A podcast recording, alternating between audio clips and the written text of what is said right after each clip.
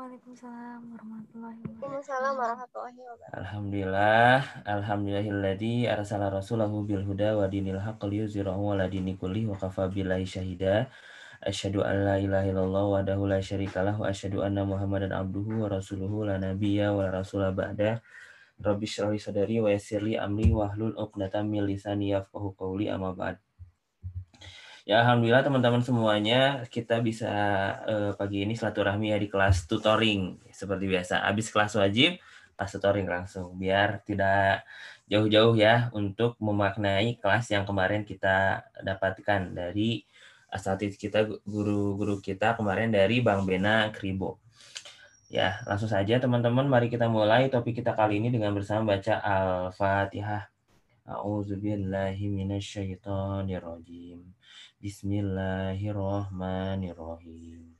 Alhamdulillahi rabbil alamin. Ar-Rahmanirrahim. Maliki yaumiddin. Iyyaka na'budu wa iyyaka nasta'in. Ihdinas siratal mustaqim. Siratal ladzina an'amta 'alaihim ghairil maghdubi 'alaihim waladdallin.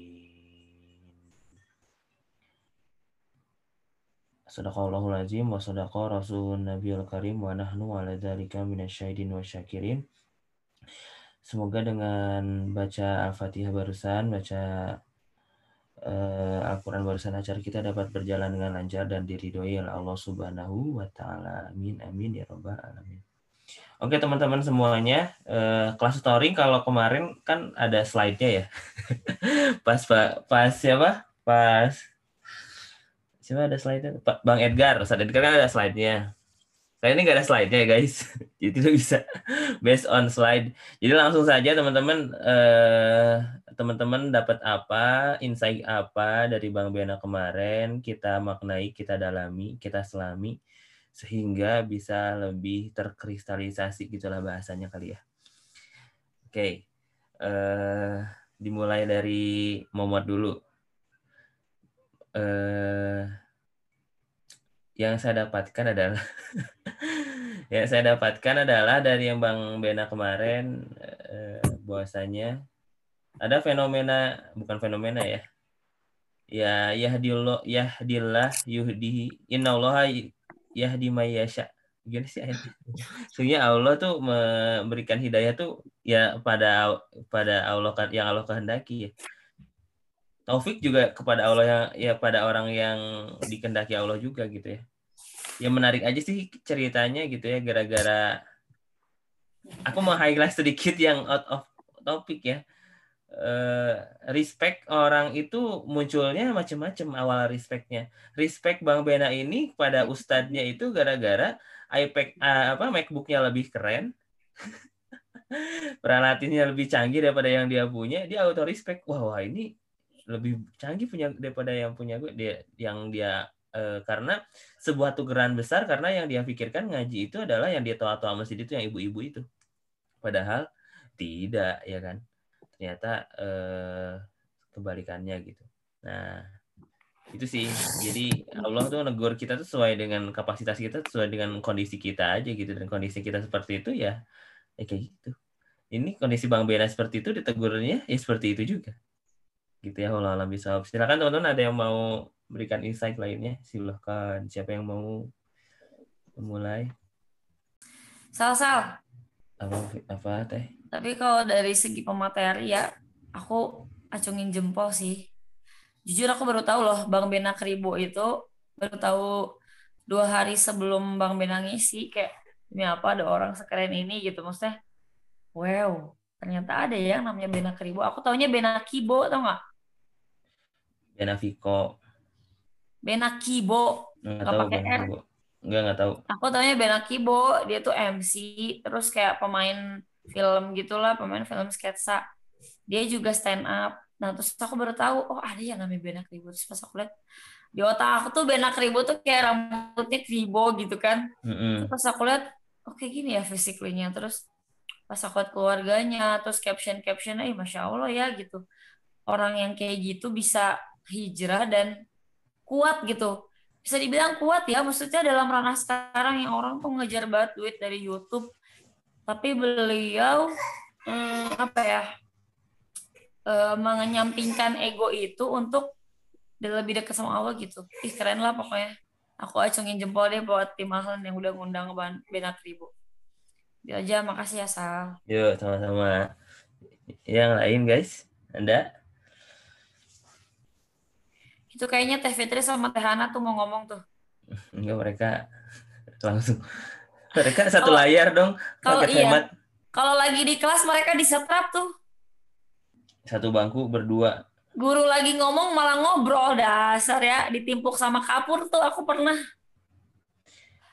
Oke, yang Waktu lain ada yang, ada yang mau berbagi insight hikmah.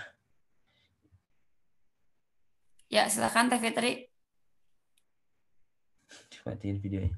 Oke, yang lain silahkan. Ada? Iya, makasih Teh Mufi udah diingetin. Enggak tadi sebenarnya lagi ngobrolin yang itu yang dibilangin Teh Mufi.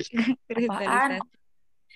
Itu yang kan di saat konten kreator itu pada cari iklan gitu dari YouTube, dari apa gitu kan. Cari-cari dunia. Nah, terus aku tuh baru ngeh kalau kajian Ustadz Nuzul Zikr tuh nggak ada iklannya sama sekali. Jadi kalau nonton tuh nggak ada nggak pernah skip skip iklan gitu loh. Serius? aku serius sama sekali bener-bener gak ada. Oh makanya iya? aku tuh tadi iya makanya langsung nyambung gitu teh itu doang sih. Mohon maaf ya teh. Silakan silakan. Eh tadu tadu Teh Fitri jangan matiin matiin mic dulu beneran eh Iya, seriusan? beneran. bener. Nggak ada iklan sama sekali banget. Ada iklan sama sekali. Iya dan itu juga aku tuh baru nyadar kemarin-kemarin ya soalnya kan suka sambil aktivitas gitu misalnya kayak masak atau apa. Nah kalau dulu aku kan suka ngedengerin MK gitu MK Agim Agim ya. Agim masih suka ada iklan terus kalau Ustadz Faizar juga suka ada gitu aku suka nge-skip skip gitu. Kalau misalnya so aku baru nyadar. Iya ya aku suka sampai selesai terus gitu dan emang benar-benar gak ada iklan sama sekali ah demi apa aku mau nangis? Serius Teh. Cobain aja teh nonton videonya. Aku aku udah nonton yang episode pertama terus episode berapa cuman kan random ya jadi aku pikir kayak Hmm. oh cuman episode ini kali gitu. Terus kayak aku nggak terlalu merhatiin oh iya sampai sampai beratus-ratus episode dia nggak ada iklan. Nggak ada. ah demi apa? Kan aku juga ya aku juga kan eh, udah lumayan lama ya di YouTube. Maksudnya ya meskipun kontennya ya masih abal-abal gitu. Itu aja aku ngerasa kayak demi apa aku dapat duit kayaknya dari iklan doang gitu kan. Dan aku terharu lah. Masya allah eh tabarakallah gimana tadi nyambung maaf ya teh ya? Silakan dilanjut silakan. Ah, aku nangis beneran Silahkan teman-teman ada yang berbagi insight. Insight. Aku deh aku Siap, Bun. eh aku juga sama nggak tahu nggak tahu Bena Kribo karena kesenjangan usia mungkin. Tapi eh, seharusnya ya eh, apa namanya kesempatan itu bisa juga kayak kemarin yang dibahas sempat dibahas ya. Kalau aku mikirnya suatu pertanyaannya hanya bisa dijawab oleh Bang Bena gitu atau seorang kat- apa eh, content creator yang sudah hijrah. Tapi aku ngerasanya nggak semata-mata kesalahan dari kita sih. Eh, aku ngerasanya dia agak sedikit menahan gitu. Iya nggak sih? Ada yang ngerasa gitu nggak ya? Jadi Oh. maksudnya mm, kayak agak sedikit jaim, bukan jaim sih, mungkin dia eh, merasa posisinya gimana gitu ya. Terus kalau takutnya dia salah ngomong atau apa gitu, kadang kayak bang eh apa bang lagi Kang Rauf jadi kayak ngorek-ngorek ya. Ya itu betul sih Eh, tugasnya moderator kadang ngorek-ngorek juga harus emang harus dikorek gitu. Jadi aku kurang mendapatkan apa eh, inspirasi tentang berdakwah untuk ring 3 dan 4 itu ya. Padahal itu kan suatu apa sesuatu yang kita jarang tahu ya tentang ilmunya gitu. Jadi dari Bang Bena emang ada sih cerita-cerita tapi kayak lebih kayak kepenggal-penggal gitu. Dan nggak secara utuh. Atau saya terlambat ya joinnya mungkin saya terlambat kali ya. Jadi gimana gimana perjalanannya secara utuh gitu. Eh nggak defense sih jadi dia kayak lebih lebih menutupi gitu. Eh gimana ya nggak nggak secara jujur banget gitu ya. Jadi dia lebih garis besar aja. Aku juga nggak paham apa karena waktunya singkat jadi bang Bena tuh nggak cerita lebih detail. Jadi kurang nggak buka-bukaan banget gitu kesannya gitu ya Padahal itu kan uh, suatu yang berharga ya, karena siapa tahu ada yang orang di posisinya Bang Bena gitu. Terus karena ceritanya Bang Bena, dia merasa, oh iya Masya Allah ternyata bisa ya caranya dengan begitu. Cuma secara, cara garis besar emang nangkep sih bahwa inspirasi tentang agama atau tentang apa uh, keilmuan itu bisa dimulai dari hanya satu orang ya, yaitu kebetulan dibawanya sama Ustadz Wimar gitu ya cuman aku ngerasa sayang gitu karena mungkin uh, strategi dakwahnya. Padahal kan konten creator tuh kan strateginya kan kayak marketing segala macam kan pasti Bang Bena udah lebih jago lah gitu ya dibanding kita. Kita jadi maksudnya harusnya lebih bisa lebih membahas gitu. Tapi mungkin apakah um, kurang ada pengarahan juga? Saya kurang tahu juga gitu ya. Jadi mungkin formatnya lebih ke arah ngobrol-ngobrol bisa jadi gitu ya. Ya itu sih kalau aku ngerasanya gitu. Dan mungkin juga karena aku kurang mengenal tokoh Bang Bena. Jadi mungkin aku emang latar belakangnya juga nggak agak samar-samar, jadi nggak nangkep juga gitu. Mungkin yang lain udah pada paham kali ya. Gitu aku sih. dong, aku mau ngasih tanggapan. Boleh nggak sal? Ya. Sebenarnya gini sih Bun, kalau kataku ya, Bang Bena itu bukan bukan jaim, tapi beliau menjaga banget perkataannya nggak sampai salah gitu. Hmm, aku ngeliatnya gitu ya, karena kan aku ikutin dari awal. Dan ya mungkin itu juga sih benar kata kata Alia mungkin karena dia melihat waktu ya jadi terpaku sama waktu gitu. Jadi dia kayak aduh apalagi nih apalagi nih gitu. Khawatirnya kepanjangan nih kayak gitu. Cuman kalau ngelihat dari flow-nya dia ini kok maksudnya ngalir-ngalir aja gitu nggak yang sampai nahan-nahan kalau mau ngomong apa ditahan enggak sih lebih kayak apa ya um, ya itu sih kalau menurutku ya dia kayak menjaga banget perkataannya supaya nggak salah ngomong. Karena kan nih apa apalagi dia ngomongnya kan ngasih taunya aja pakai gue elu gitu ya. Kadang-kadang orang yang pakai gue elu itu mungkin kan lingkungannya kayak gitulah tahu sendiri gimana YouTube eh, konten uh, kreator gitu ya lingkungannya kayak gitu.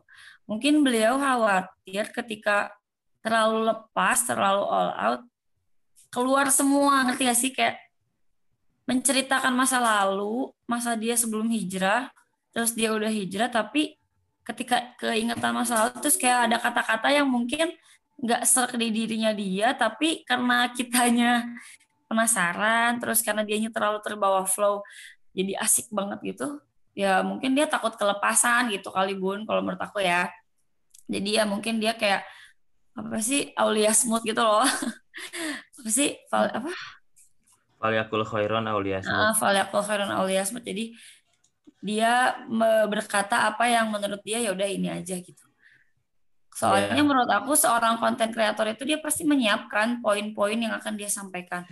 Uh, sangat tidak mungkin ya, kecil banget kemungkinannya ketika Bang Bena kemarin ngisi dan dia nggak nyiapin apa-apa.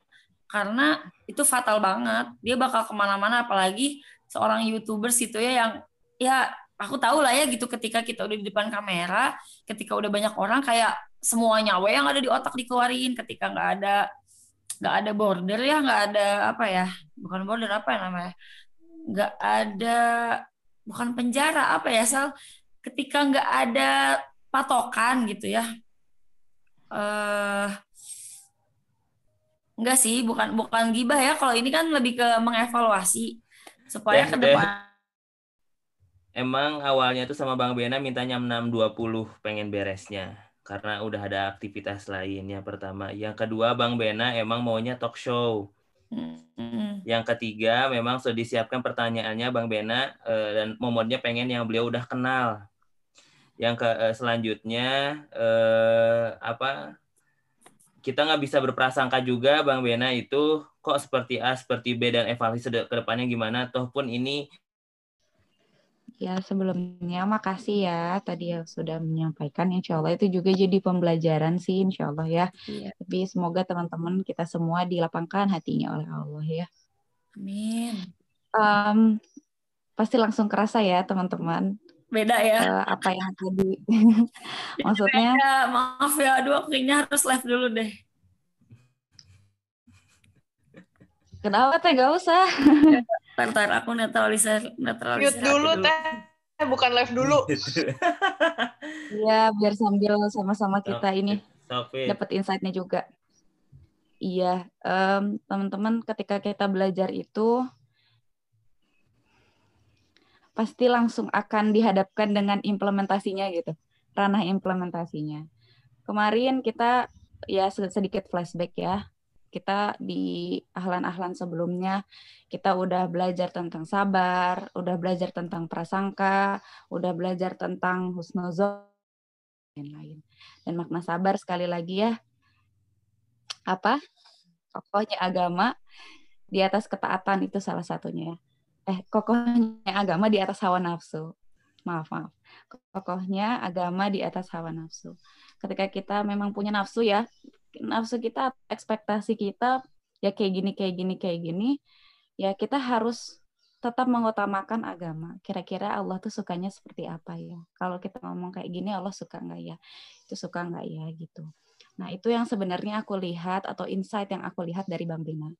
Mungkin tadi ada yang bilang nggak lepas atau jaim. Sebenarnya aku melihat itu sebagai implementasi menjaga lisan teman-teman. Yang aku lihat ya. Karena nanti aku boleh deh kirimin sebuah video yang aku kaget banget ya.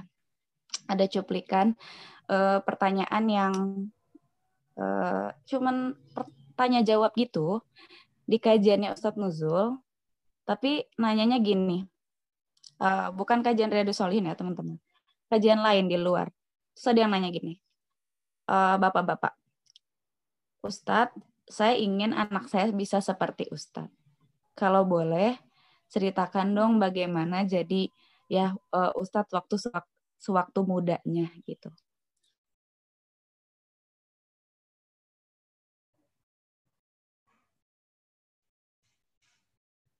Dan tahu nggak jawaban Ustadz begini? Uh, rasanya tidak pantas saya untuk menceritakan apa pun terkait diri saya, katanya. Tidak pantas karena mungkin ya ketika uh, aib-aib yang ada tuh ya di dalam diri semuanya tuh Allah luapkan. Mungkin ya tidak tidak ada yang mau gitu untuk dekat. Tidak ada yang mau untuk dekat. Tidak ada yang mau untuk uh, ini ya tidak mau ada yang uh, mendengarkan ilmu itu dan lain-lain. Dan bisa jadi sebenarnya bapak itu jauh lebih baik derajatnya di sisi Allah. Gitu. Itu aja jadi nggak membuka sama sekali. Jadi yang aku tahu ya, memang orang-orang yang udah berilmu tuh beliau biasanya mau menutup gitu masa lalu beliau gitu. Jika memang itu sama sekali tidak ada faedahnya, bahkan takut gitu untuk uh, untuk bisa menceritakan. Nah, itu insight yang aku dapat justru uh, dari Bang Bena kalau tadi ngerasa wah kurang clear atau gimana, aku mah melihatnya ya Allah beliau tuh mungkin udah coba implementasi jaga lisan ya kayak gitu. Masya Allah banget. Terus yang aku dapetin itu terkait ini kali ya, terkait berdakwah. Berdakwah itu ternyata memang kewajiban kita semua, bukan kewajiban ustadz aja gitu, bukan ustazah aja gitu. Ya berdakwah tuh memang tugas kita sebagai manusia, tugas kita tuh cuma tiga doang kan. Sebagai khalifah atau ibadah minimalnya mampu memimpin diri kita sendiri. Khalifah, ibadah, ibadah tuh ya. Sebagai bentuk penghambaan kita, kita teh hamba statusnya, Allah teh Tuhan, gitu. Jadi kita teh minta tolong lah ya ke Allah gitu dalam setiap aktivitas kita.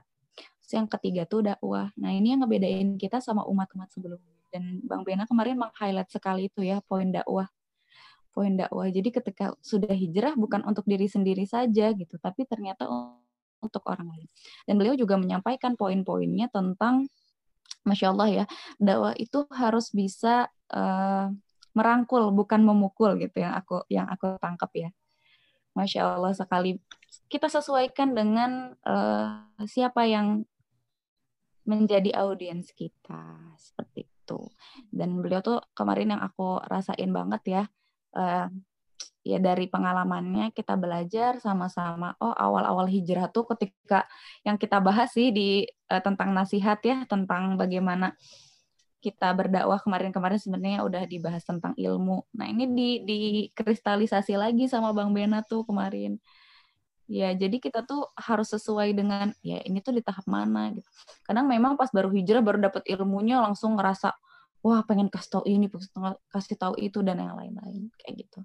Jadi ya itu mungkin kita lebih harus banyak belajar lagi karena kalau belajarnya betul-betul dari hati dan ilmunya masuk ke hati insya Allah itu malah membuat kita merunduk ya gitu nggak ngerasa punya apa-apa gitu kemudian kalau misalnya uh, kita belajarnya baru sekilas masuk ke otak aja ya itulah yang akan menjadikan kita sombong itu aja sih terima kasih semuanya. Semoga Allah berikan kekuatan kita untuk menjalankan tugas sebagai manusia. Ya salah satunya adalah berdakwah. Oke, nuhun nuhun guys. Ada mau menanggapi, menambahkan?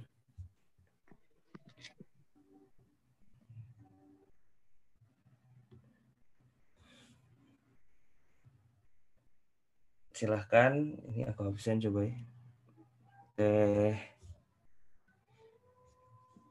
Teh Najmah, Teh Tifa, Teh Lulu. Teh Lulu nggak jadi. Ah, Araf, apa? Oh nggak jadi? Nggak jadi bun. Jadi jadi jadi. Oh jadi. Oh. jelek. Oh sih, siapa tuh mangga? Silahkan Lulu Azmi. Maaf ya tadi udah mengkritik duluan.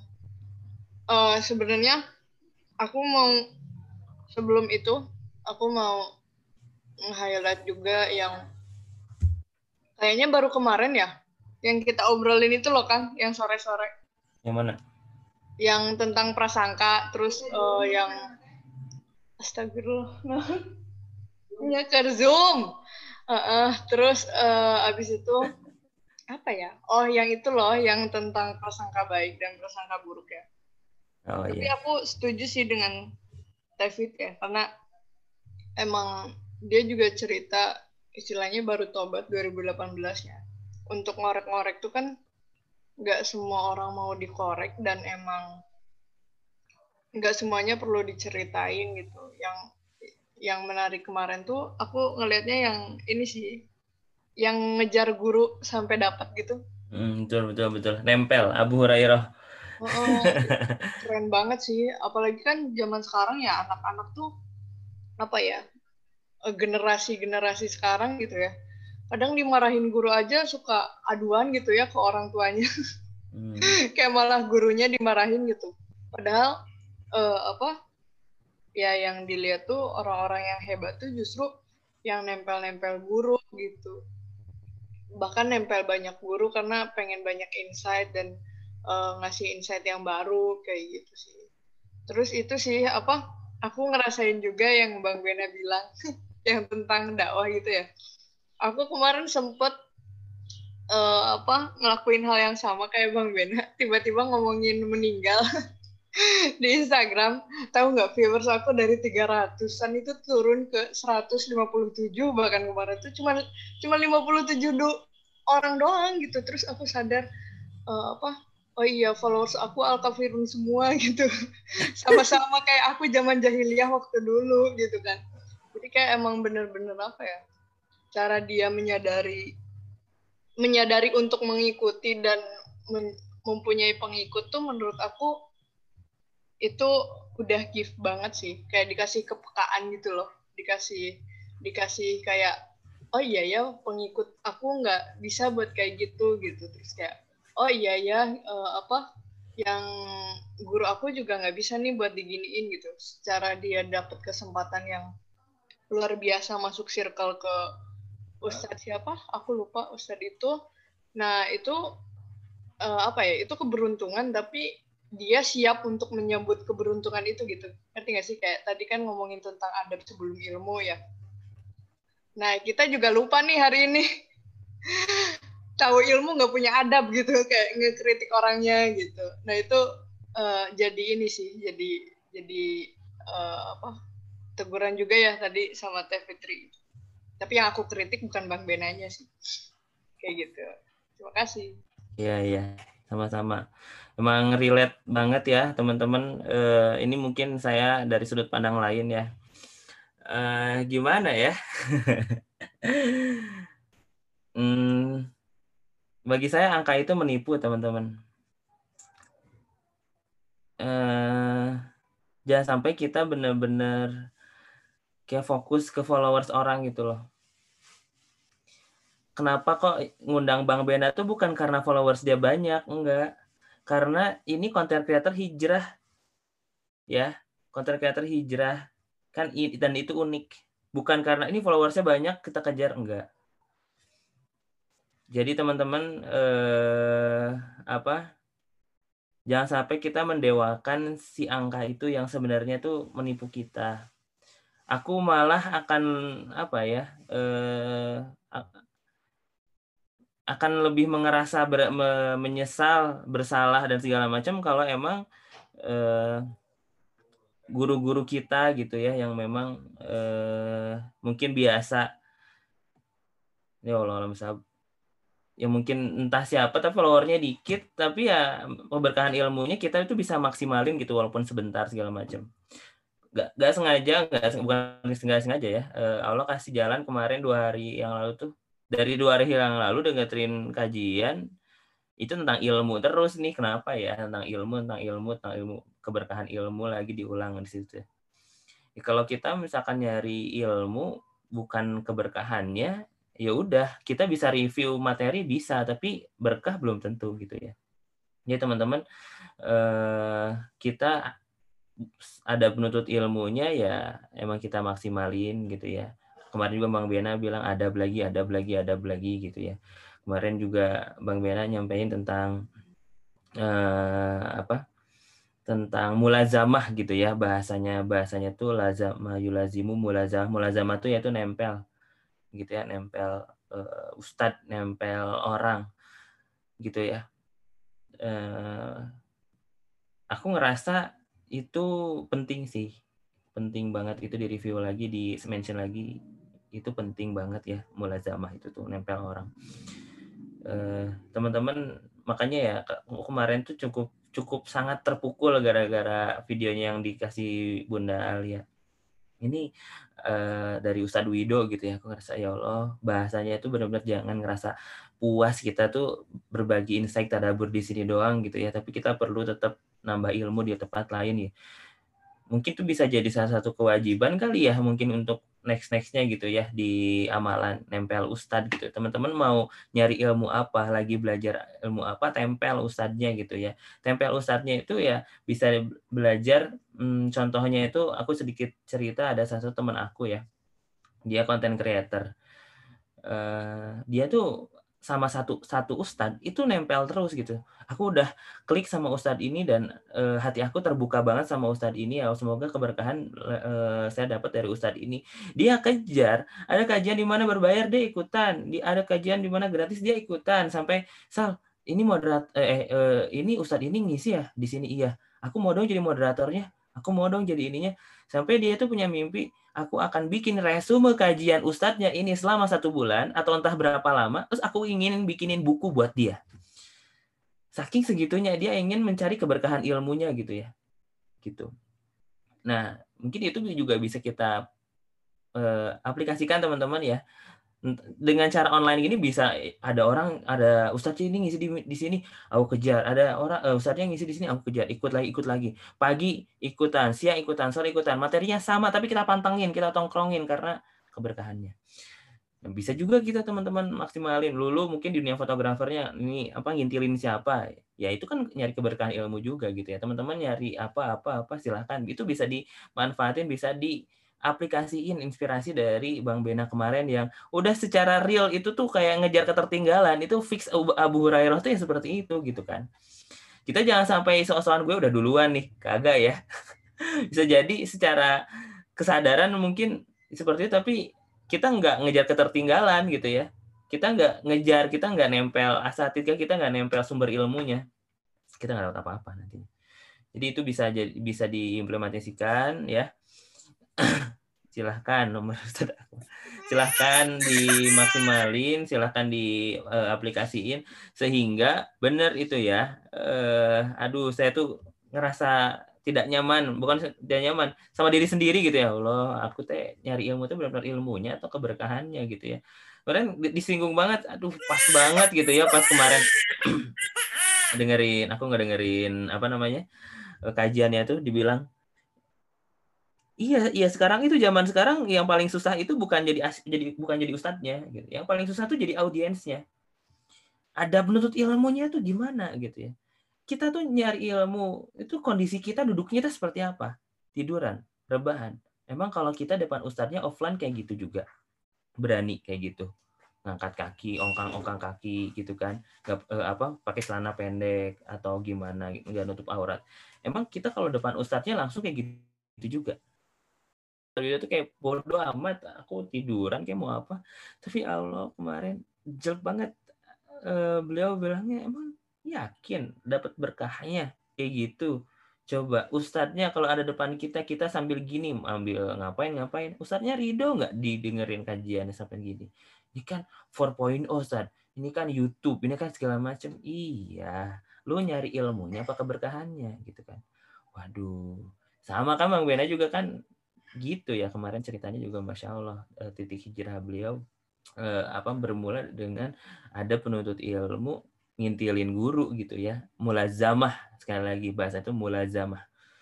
Itu luar biasa banget gitu. Jadi teman-teman ini bisa banget kita aplikasikan tinggal teman-teman mau belajar tentang apa siapa gitu ya ke ustadz yang mana gitu kan. Karena benar perlu punya guru gitu ya perlu punya patokan perlu punya seorang yang bisa kita jadikan acuan kayak gitu teman-teman ya oke silahkan teman-teman yang lain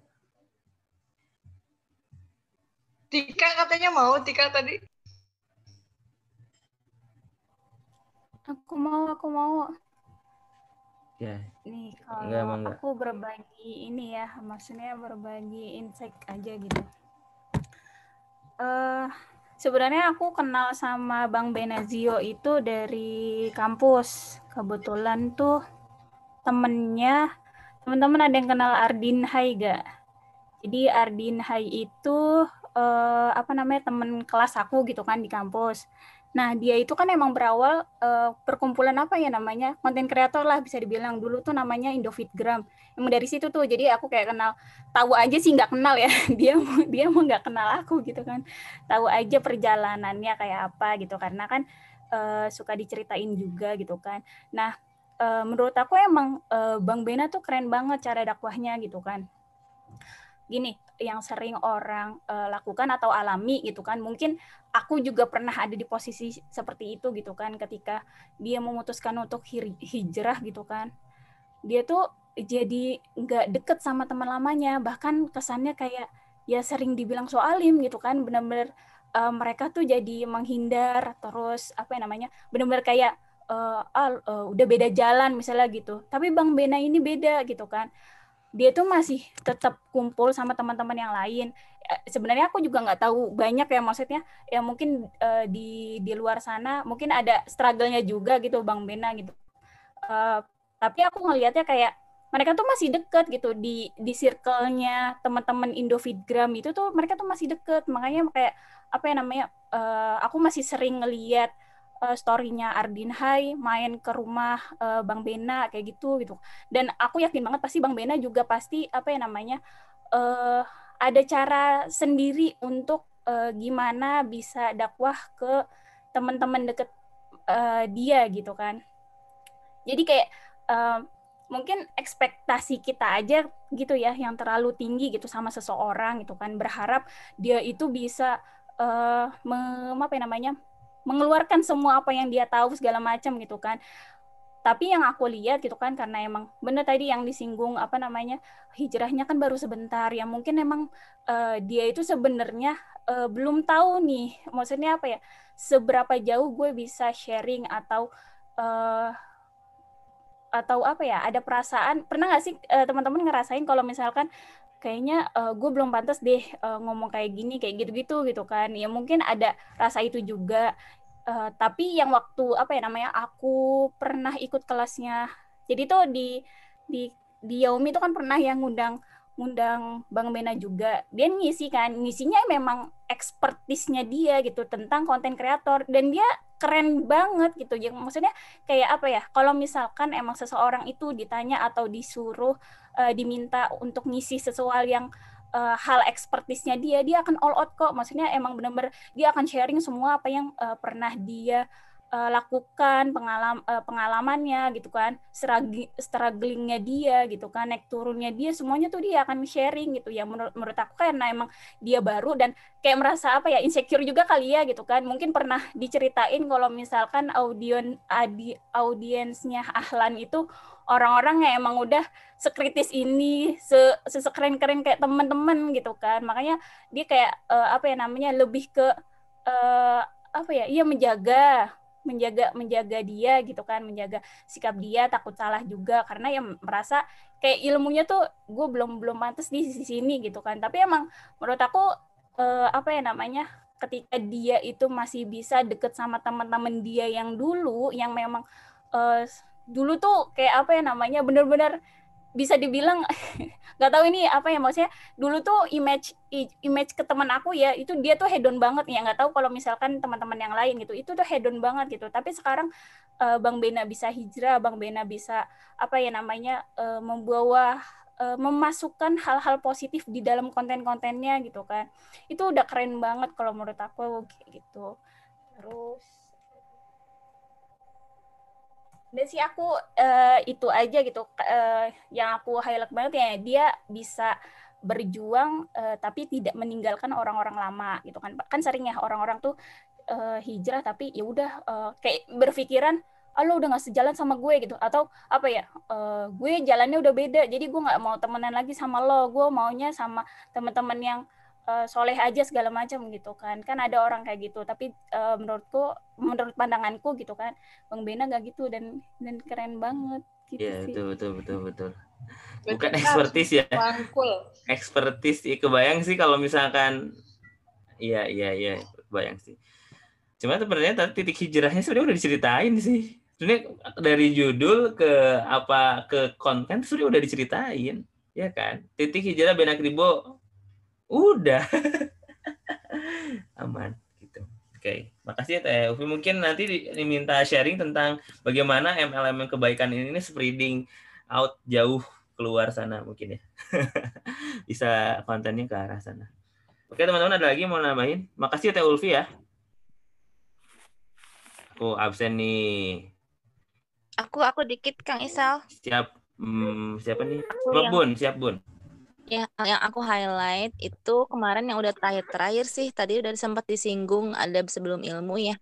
Jadi yang dulu sempat kita bahas itu loh bahwa apa Allah eh Allah orang-orang tuh melihatnya bukan ke agama Islamnya tapi ngelihatnya ke kitanya gitu. Jadi apalagi seorang konten creator kayak Bang Bena yang udah dikenal luas gitu ya. Jadi yang dilihat tuh uh, Bang Benangnya tuh gimana sih? Jadi ahlak uh, dia kemarin kan menurut me, apa menggarisbawahinya adab dan ahlaknya gitu ya. Jadi adab dan ahlaknya tuh bagusin dulu gitu, nggak usah lah kita ke ke arah yang dalil-dalil atau apa gitu ya yang memusingkan mungkin bagi orang-orang yang baru gitu kan. Tapi dari ngelihat eh kok dia semakin sopan dengan dengan setelah dia berilmu dia semakin ini ya semakin apa hmm, perhatiannya gitu atau dia semakin apa uh, tertib atau dia semakin jadi menjaga menjaga perkataan dan sebagainya itu tuh kayak promoin Islam ya sebetulnya ya. Jadi uh, itu udah pernah kita bahas kayaknya waktu itu ya sempet pas pas yang awal-awal awal-awal insight yang masih pagi-pagi belum ada yang sore kalau nggak salah. Ya jadi Bang Bena contoh contoh yang sudah mempraktekkan mungkin ya dari dari betapa eh, kehati-hatian menjaga image gitu ya. Maksudnya ini bukan dalam arti negatif ya. Maksudnya dalam dalam hal dia um, juga mencoba mendakwahkan Islam dari dari sikap yang ditunjukkan dia dan dan pasti di kayak di under spotlight banget ya karena karena dia tuh seorang yang dikenal luas gitu ya.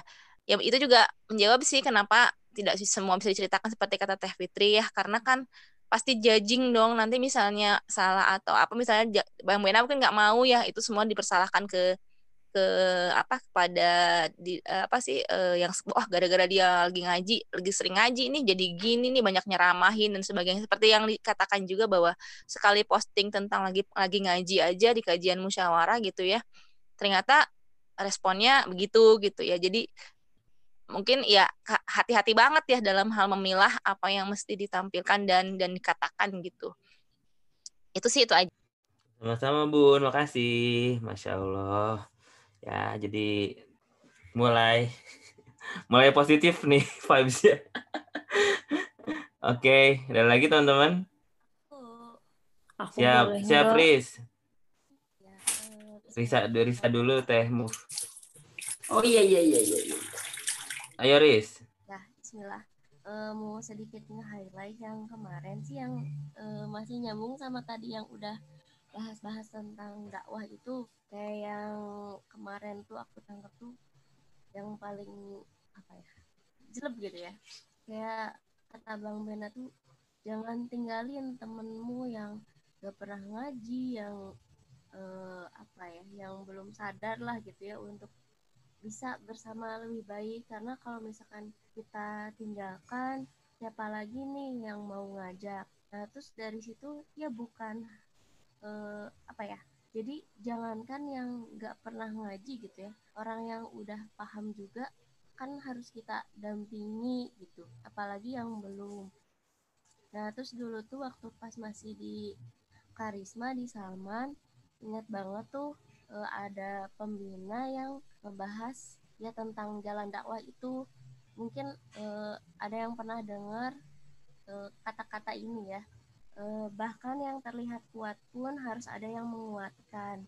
Bahkan yang terlihat bersemangat pun perlu ada yang menyemangati. Bahkan yang dianggap paham pun harus terus dipahamkan. Bahkan yang terlihat sabar pun harus selalu diberi dukungan Bahkan yang terlihat tak punya beban pun harus terus diberi pengertian. Saudaramu, amanahmu.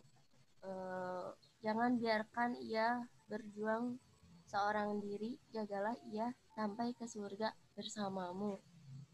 Nah, itulah gitu. Jadi, ya jangankan teman yang belum ngaji gitu, sesama teman yang semangat aja, kita emang perlu membersamai dan kita juga perlu ada yang membersamai. Bahkan setiap orang tuh ya menurutku butuh mentor lah. Ya nyambung yang dakwah tadi. Gitu aja sih Sal. Kasih. Iya. Boleh tulisannya Riz di kolom chat atau di grup ya. Itu kalau nggak salah dari Satria. Dari Kang Satria. Satria sekarang mentor aku. Oke silahkan eh, Teh Move sudah bergabung lagi bersama kita Oke, sambil nunggu yang lain ada, silahkan. Aku, aku. Oh iya, ada sok enggak. Uh, sebelumnya mohon maaf ya teman-teman. Tadi itu sebenarnya aku nggak nggak ya ada hilafnya. Ada apa tuh aku mah masih manusia, bukan malaikat. Jadi gini teman-teman, aku mau meluruskan ya sebenarnya. Kan kita tuh biasanya kristalisasi makna tuh kan ngebahas materinya bukan orangnya. Jadi sekarang kita kalau misalnya lagi kristalisasi makna, udah we biarin mau orangnya terkenal, mau orang kamu nggak tahu juga, yang penting materinya we kita tanya eh materinya aja gitu yang kita bahas gitu ya. Jadi uh, ya aku juga ya uh, apa namanya? Aku juga ngerasa tadi nyerempet-nyerempet ke gibah. Maaf ya, ya Allah Bang Rauf maaf ya. Tapi itu mah gak niat apa-apa sebenarnya. Duh aswadim. Emang aku tuh lagi hormonal banget beberapa hari ini ternyata bener aja. Ya udahlah ya.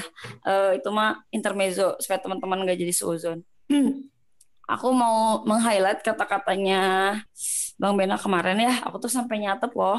Selama ahlan aku nggak pernah nyatet sezuzurnya ya biasanya langsung update update update aja kalau abis ahlan tapi kemarin mah aku sampai nyatet guys seniat itu dan nyatetnya di binder bekas aku kuliah guys sudah lama banget nggak aku pakai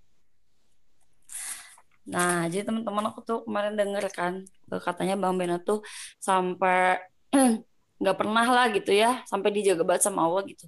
Ketika sedang berada di jalan kebenaran baru mulai hijrah dari segi keluarga lingkungan teman-teman gitu ya nggak ada yang ngehujat nggak ada yang uh, apa namanya nggak ada yang sampai bikin beliau goyah gitu. Itu masya allah banget gitu ya suatu suatu kalau menurut aku itu suatu hal yang langka terjadi ya karena jujur aku juga ketika misalnya ya ah aku mau naikin deh sholat duhanya jadi empat rakaat nggak dua rakaat lagi itu tuh pasti ada aja ya ujiannya. Entah tiba-tiba aku lihat uh, ada webinar jam segitu ya ngepas jam 2 gitu. Entah misalnya tiba-tiba setiap hari ah ada lah pokoknya mah. Makanya kemarin pas aku tanya kayak gitu terus Bang Wena bilang enggak sih ya sejauh ini mah enggak. Wow kata aku teh hebat ya gitu ya. Berarti Allah tuh se senolong itu loh gitu ke Bang Bena sampai hujatan dan kegoyahan tuh nggak dihadirkan gitu ya.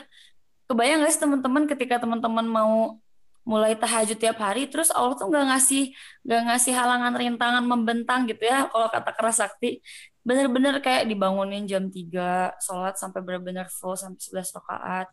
Terus nggak tidur lagi habis subuh. Itu tuh kayak mulus banget gitu. Jarang-jarang kan ada yang kayak gitu. Bahkan aku aja ya mungkin mungkin kalau misalnya dibilang mungkin aku lebih dulu gitu ya berhijrah daripada Bang Bena karena aku dari SMP pesantren SD-nya juga IT gitu ya. Tapi ternyata eh, Bang Bena ditolong sama Allah lebih lebih banyak gitu ya. Bukan maksudnya bukan membandingkan pertolongan Allah ke Bang Bena sama ke aku tapi maksudnya di sisi lain aku jadinya wow masya Allah ya gitu. Uh, berarti di luar sana tuh kita nggak boleh loh ngelihat kayak dia baru hijrah aku nggak mau dengerin dia. Nggak kayak gitu gitu. Bahkan banyak orang yang baru hijrah tapi lebih istiqomah daripada kita. Pelajaran aja ya temanku tuh mualaf tapi beliau lebih rajin halakoh, lebih rajin ikut kajian, lebih rajin tilawahnya. Bahkan sekarang beliau tahsinnya udah lebih levelnya udah lebih daripada aku gitu.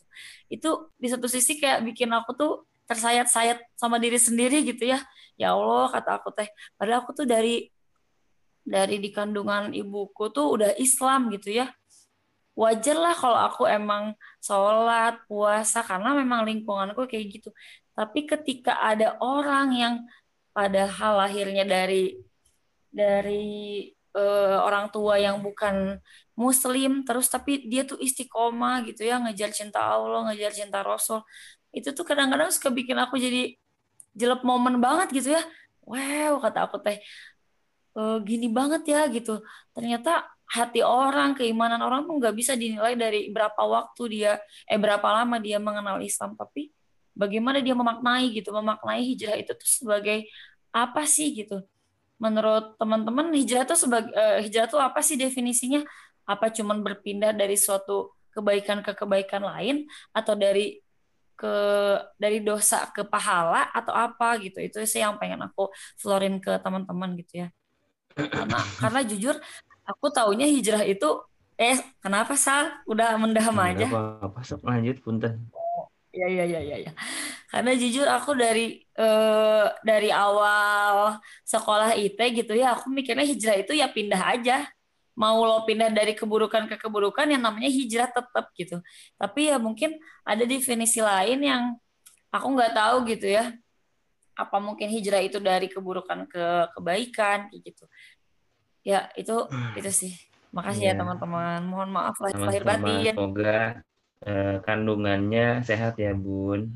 Iya apaan sih Sal? Oke, katanya positif. Iya, tapi maksudnya ya udahlah gitu nggak usah dibahas karena aku masih shock. Shock banyak istighfar ya bun. Oke, yang lain silahkan.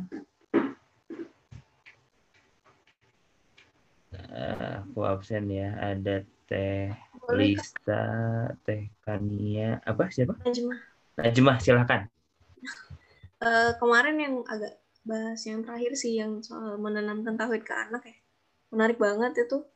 Uh, baru belajar bukan bukan berarti aku meremehkan maksudnya baru belajar tapi sudah langsung fokus untuk generasi hmm. selanjutnya yaitu anak-anak beliau gitu. Uh, terus uh, pernah terenyuh juga salah satu postingan uh, istri beliau ibu Ubi. Jadi ngajarin uh, siapa? Ngajarin Zaika. Uh, oh monyet makanannya pisang kata si Zaika. Oh gitu. Terus ibunya nanya oh pisang ciptaan siapa? Ciptaan Allah gitu. Jadi sesederhana itu tapi bisa menanamkan tauhid yang uh, luar biasa gitu. Nah, aku lebih kepengen nanya sih, uh, mungkin ada pengalaman atau mungkin ada nggak sih prepare yang atau pun yang belum menikah gitu, uh, prepare kali teman-teman gitu dalam uh, karena penting banget sih mikirin dari sekarang juga kayaknya perlu banget untuk mikirin kalau anak itu butuh untuk menanamkan tauhid gitu. Mungkin aku lebih ke menanya gitu Lebih ke bertanya. Bert nanyanya apa? ah pengen nanya nanya itu. gimana persiapan kalau Gimana persiapan? untuk eh, menanamkan anak Oh, eh, dengan tauhid gitu kalaupun udah eh, mempunyai anak eh, gimana apa aja yang udah dilakuin kayak gitu soalnya eh, aku masih masih kurang kalau dari yang kemarin itu pengen tambah lagi oh, Eh, gimana gimana nih Sal? Boleh nggak nih Sal? Aku masuk iya, lagi nih Sal. Aku mau sedikit aja dah anak aku mau masih bayi banget. Mungkin nanti Bunda Alia yang lebih banyak pengalamannya. Kalau aku ya karena anakku belum bisa ngomong gitu ya. Sekarang juga lagi belajar buat eh, apa namanya ngomong gitu ya. Aku juga pernah ikutan tentang tauhid ke anak itu sejak dini bahkan sejak di kandungan. Eh, karena mentor aku bilang, maksudnya mentor di kelas eh, parenting itu tauhid itu bilang dari di waktu hamil itu dibilangin eh, Mbak eh, eh Mbak maksudnya eh, nak gitu ya. Kamu ini diciptakan Allah loh gitu. Maksudnya diajak ngobrol aja komunikasi itu kan sejak dini sejak di kandungan. Karena dia tuh denger loh gitu. Nah setelah dia udah lahir eh, yang aku tanamkan ya aku juga lagi belajar istiqomah gitu ya buat menanamkan tauhid ke Hafsya gitu yang aku tanamkan adalah aku nggak ngajarin kata pertama ke dia itu abui atau muya tapi Allah gitu biarkan lafaz yang pertama dia lafalkan itu Allah gitu.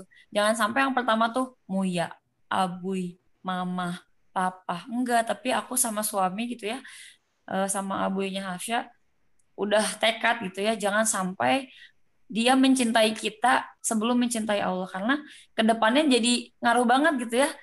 Kalau dia bangor, ketika dia ingat kalau dia tuh cinta sama Allah, dia nggak mau bikin Allah eh, sedih gitu ya, dia nggak mau bikin Allah kecewa jadi bakal minta maaf sama orang tuanya karena karena Allah gitu jadi sampai sekarang tuh kayak Asya tuh kan udah mulai bubbling bubbling gitu ya mam mam papa gitu tete gitu mam nen gitu. Tapi selalu ditanamkan lagi Hasya ciptaan siapa? Allah gitu. Nah Hasya tapi belum bisa melafalkan itu gitu nggak bisa Allah. Tapi kemarin tuh sempet kayak wow wow gitu. Tapi nggak tahu niat dia tuh wah wah tuh kata wow wow karena gitu atau Allah gitu. Ya doain aja semoga aku sama suami istiqomah buat mengajarkan tauhid sejak dini kayak gitu. gitu sih Teh Najma yang aku tahu ya dari ilmu Bisa, yang aku punya bisa insya Allah ya semoga halan parenting bisa terlaksana Selama memfasilitasi pertanyaan-pertanyaan semacam Teh Najmah ini. Oke, ada yang lain silahkan. Bunda Alia masuk bun Satu visi, iya. Bunda mau mau nanggepi? Bunda Fitri juga suka ini, suka ikut kajian yang kayak gitu. Ayo Bunda Fitri. Semuanya jadi bunda di sini. Bunda jadi Lulu, Bunda ya Allah. Eh, nggak Bunda. Bunda kamu- Esa, kamu juga sama aku suka dipanggil bun habisnya kamu apa-apa bun ban bun ban bun bun iya kan Mufida Bani Putri. Bani Iya, Putri Ya Bun. apa tuh aku Nggak paham ya kenapa sih orang sekarang lagi ngomongnya tuh makin aktif ya bun. Aku kira ada iklannya ternyata kata kata suami aku itu mah cuman kayak ya biasalah anak-anak zaman sekarang. Iya soalnya aku jadinya ke Isal ngomongnya makin aktif ya bun. Apa Oke. Teh Anissa mau ini nambah nambahin ya insight. Kuy kuy. Eh, Tadi katanya Fitri, Teh Fitri udah open dan open mic. Fitri fix. Bunda Fitri udah open mic Iya. tadi. Bunda Fitri Nur Afifah. Ini umat ini emang nggak bisa dikontrol. Silahkan siapa duluan? Bunda Hana juga nggak apa-apa kok, aku mah yes. Ya Allah, aku mas belum jadi bunda. Astagfirullahaladzim. Bundanya Doain ya, semoga Allah mudahkan eh, menjemput ya episode itu. Iya, eh, sebenarnya masya Allah banget sih. Emang kemarin itu ya yang aku makna itu yang ke Ibu Ubi ya. Ibu Ubi itu bilangnya jawablah dengan tauhid gitu. Jadi bayangin ya, pertanyaan apa pun itu harus dikorelasikan ke Allah gitu. Misalnya ya, eh, oh, bunda bunda misalnya kenapa hari ini tuh oh, misalnya gelap ya terus hujan terus kita jadi nggak nggak jadi berangkat padahal kan kita mau berangkat misalnya case-nya kayak gitu atau tiba-tiba terpikir Terus langsung kita tuh jawabnya dengan tauhid. Ingat jawabnya dengan tauhid. Iya, kan ini pasti terbaik dari Allah. Mungkin Allah itu lagi melindungi kita dari sesuatu yang tidak baik di luar sana gitu. Makanya Allah uh, kasih hujan dulu, pending dulu berangkatnya, ngelindungin kita dulu. Pasti nanti ada waktu yang tepat untuk sama sama-sama kita ke sana lagi ya gitu misalnya. Jadi benar-benar ke Allah iya itu tentang pandemi juga. Misalnya kenapa sih kita tuh harus di rumah aja? Terus gini gini gini. Berarti Allah lebih ingin kita belajar. Yuk kita belajar bareng yuk misalnya kayak gitu. Jadi benar-benar apa pun pertanyaannya tuh ya dibalikin lagi ke Allah. Terus sebenarnya eh, yang waktu itu pernah dibahas sih tentang forum femininitas bunda jadi yang pertama kali diajarkan kepada anak itu bukan takbir dulu gitu bukan Allah maha besar bukan Allah itu yang maha mulia dan yang lain-lain. Tapi yang pertama kali diajarkan itu takorub gitu. Justru kita tuh harus dekat sama Allah gitu. Allah tuh selalu ngedengerin kita loh. Allah itu selalu ingin dekat dengan kita loh. Jadi kalau uh, misalnya adek kalau misalnya adek punya uh, apa ya keluh kesah apa pun curhatin aja ke Allah misalnya gitu ya. Termasuk kalau mau beli mainan misalnya kayak gitu. Terus uh, misalnya yang kayak waktu itu dicontohin di bukunya ya mau beli mainan Hot Wheels gitu. Jadi mintanya bukan ke ayah bunda gitu bukan ayah bunda pengen pengen mainan ayah bunda pengen ini pengen itu. Enggak. Jadi kalau apa-apa mintanya ke Allah ya hari ini bunda sama ayah belum ada rizkinya gitu. Sok minta dulu ke Allah. Ya terus contohnya yang itu ya ya Allah aku pengen Hot Wheels ya Allah yang ada di itu tuh di toko itu yang dipajang katanya. Yang warnanya ini bunda sama ayah lagi nggak ada rizkinya kan engkau mah maha kaya ya Allah gitu tolong titipkan rizkinya kepada bunda sama ayah ya Allah kayak gitu. Nah, jadi gimana sampai si anak itu bisa mintanya tuh apa-apa tuh benar-benar langsung ke Allah lagi, ke Allah lagi dan masya Allah ya tadi kata Teh Movie sih, masya Allah ini mungkin bisa kita sama-sama preparing ya teman-teman. Bagaimana kata pertama yang bisa diucapkan oleh anak itu ya Allah gitu. Masya Allah banget ini aku tadi merinding pas dengerin Temovi bilang kayak gitu ya, ngelatih hafsyah. Jangan sampai katanya tuh ya, kecintaan anak kepada kita itu melebihi kecintaan kepada Allah. Karena kan Allah itu sumber cinta gitu. Itu sih. Oke, Insya Allah. Teh Anissa tadi sudah ngantri, silahkan. Iya, Masya Allah. Terima kasih sharingnya uh, Teh Mufi, Teh Fitri dan Teh Najwa yang udah nanya. Um, sebenarnya aku mau ngebahas yang lain sih, uh, apa namanya insight yang didapat dari uh, kajiannya Bang Bena gitu. Maksudnya banyak sih yang uh, apa namanya ya uh, insight-insight yang bagus gitu. Tapi yang aku highlight itu malah setelah uh, kajian itu apa kelas kemarin tuh selesai gitu. Karena kan biasa ya posting di di IG story gitu. Terus tiba-tiba kayak uh, apa kakakku tuh nge ini gitu nge DM gitu. Oh bang Bena sekarang udah nggak kribo lucu sih. Ya terus terus. Gitu. Ya udah gitu. Tapi gara-gara itu jadinya apa ya aku tahu gitu ternyata bang Bena itu misalnya kakakku itu kan aku sama aku bedanya agak jauh ya. Jadi tuh apa ya apa yang kakakku suka belum tentu aku suka gitu loh jadi uh, cari Betul. apa ya cari titik temunya tuh uh, uh, titik temunya tuh susah gitu tapi karena bang Bena itu dari 2007 ya di IG-nya kan tulisnya dari 2007 ke content creator since 2007 gitu. Jadi gimana ya sampai sekarang karena uh, beliau itu udah apa namanya ya masih masih sebagai content creator, jadi me, apa ya menjembatani segala generasi gitu. Terus yang yang aku salut adalah yaitu tadi gitu keistiqomahan Bang Bena dalam menjalani perannya gitu sebagai content creator gitu. Terus sekarang kan uh, apa udah udah hijrah ya, jadi membawa nilai-nilai uh, yang lebih baik juga gitu. Uh, yang pengen aku iniin apa ya? Uh, apa uh, highlight juga kayak ke ini ke apa namanya uh, kalau kita punya satu peran gitu misalnya ya sebagai uh, pegawai kah atau sebagai apa gitu tapi kita benar-benar istiqomah di situ gitu kan nggak ada yang tahu uh, apa namanya orang-orang yang terdampak dari apa namanya dari nilai yang kita kasih itu bisa jadi ke lebih banyak orang gitu. Saya gimana ya? Istiqomah tuh emang berat. Tapi kalau misalnya bisa kita pertahankan gitu, bisa kita uh, terus apa ya namanya ya, pegang terus di situ gitu, itu bisa memberi manfaat nilai-nilai baik ke orang-orang banyak gitu sih. Aku yang salut banget yeah, ke Bang Bena di situ sih. Ya Bang Bena sudah tidak. Oke oke oke. Silahkan yang lain. Iya Bun, antri Bun di kolom chat ya. Sal sal. Oh Teh aku Tifa. Mau, aku mah nggak mau ngasih komentar banyak. Aku mau mau, mau ngasih hmm. satu kalimat.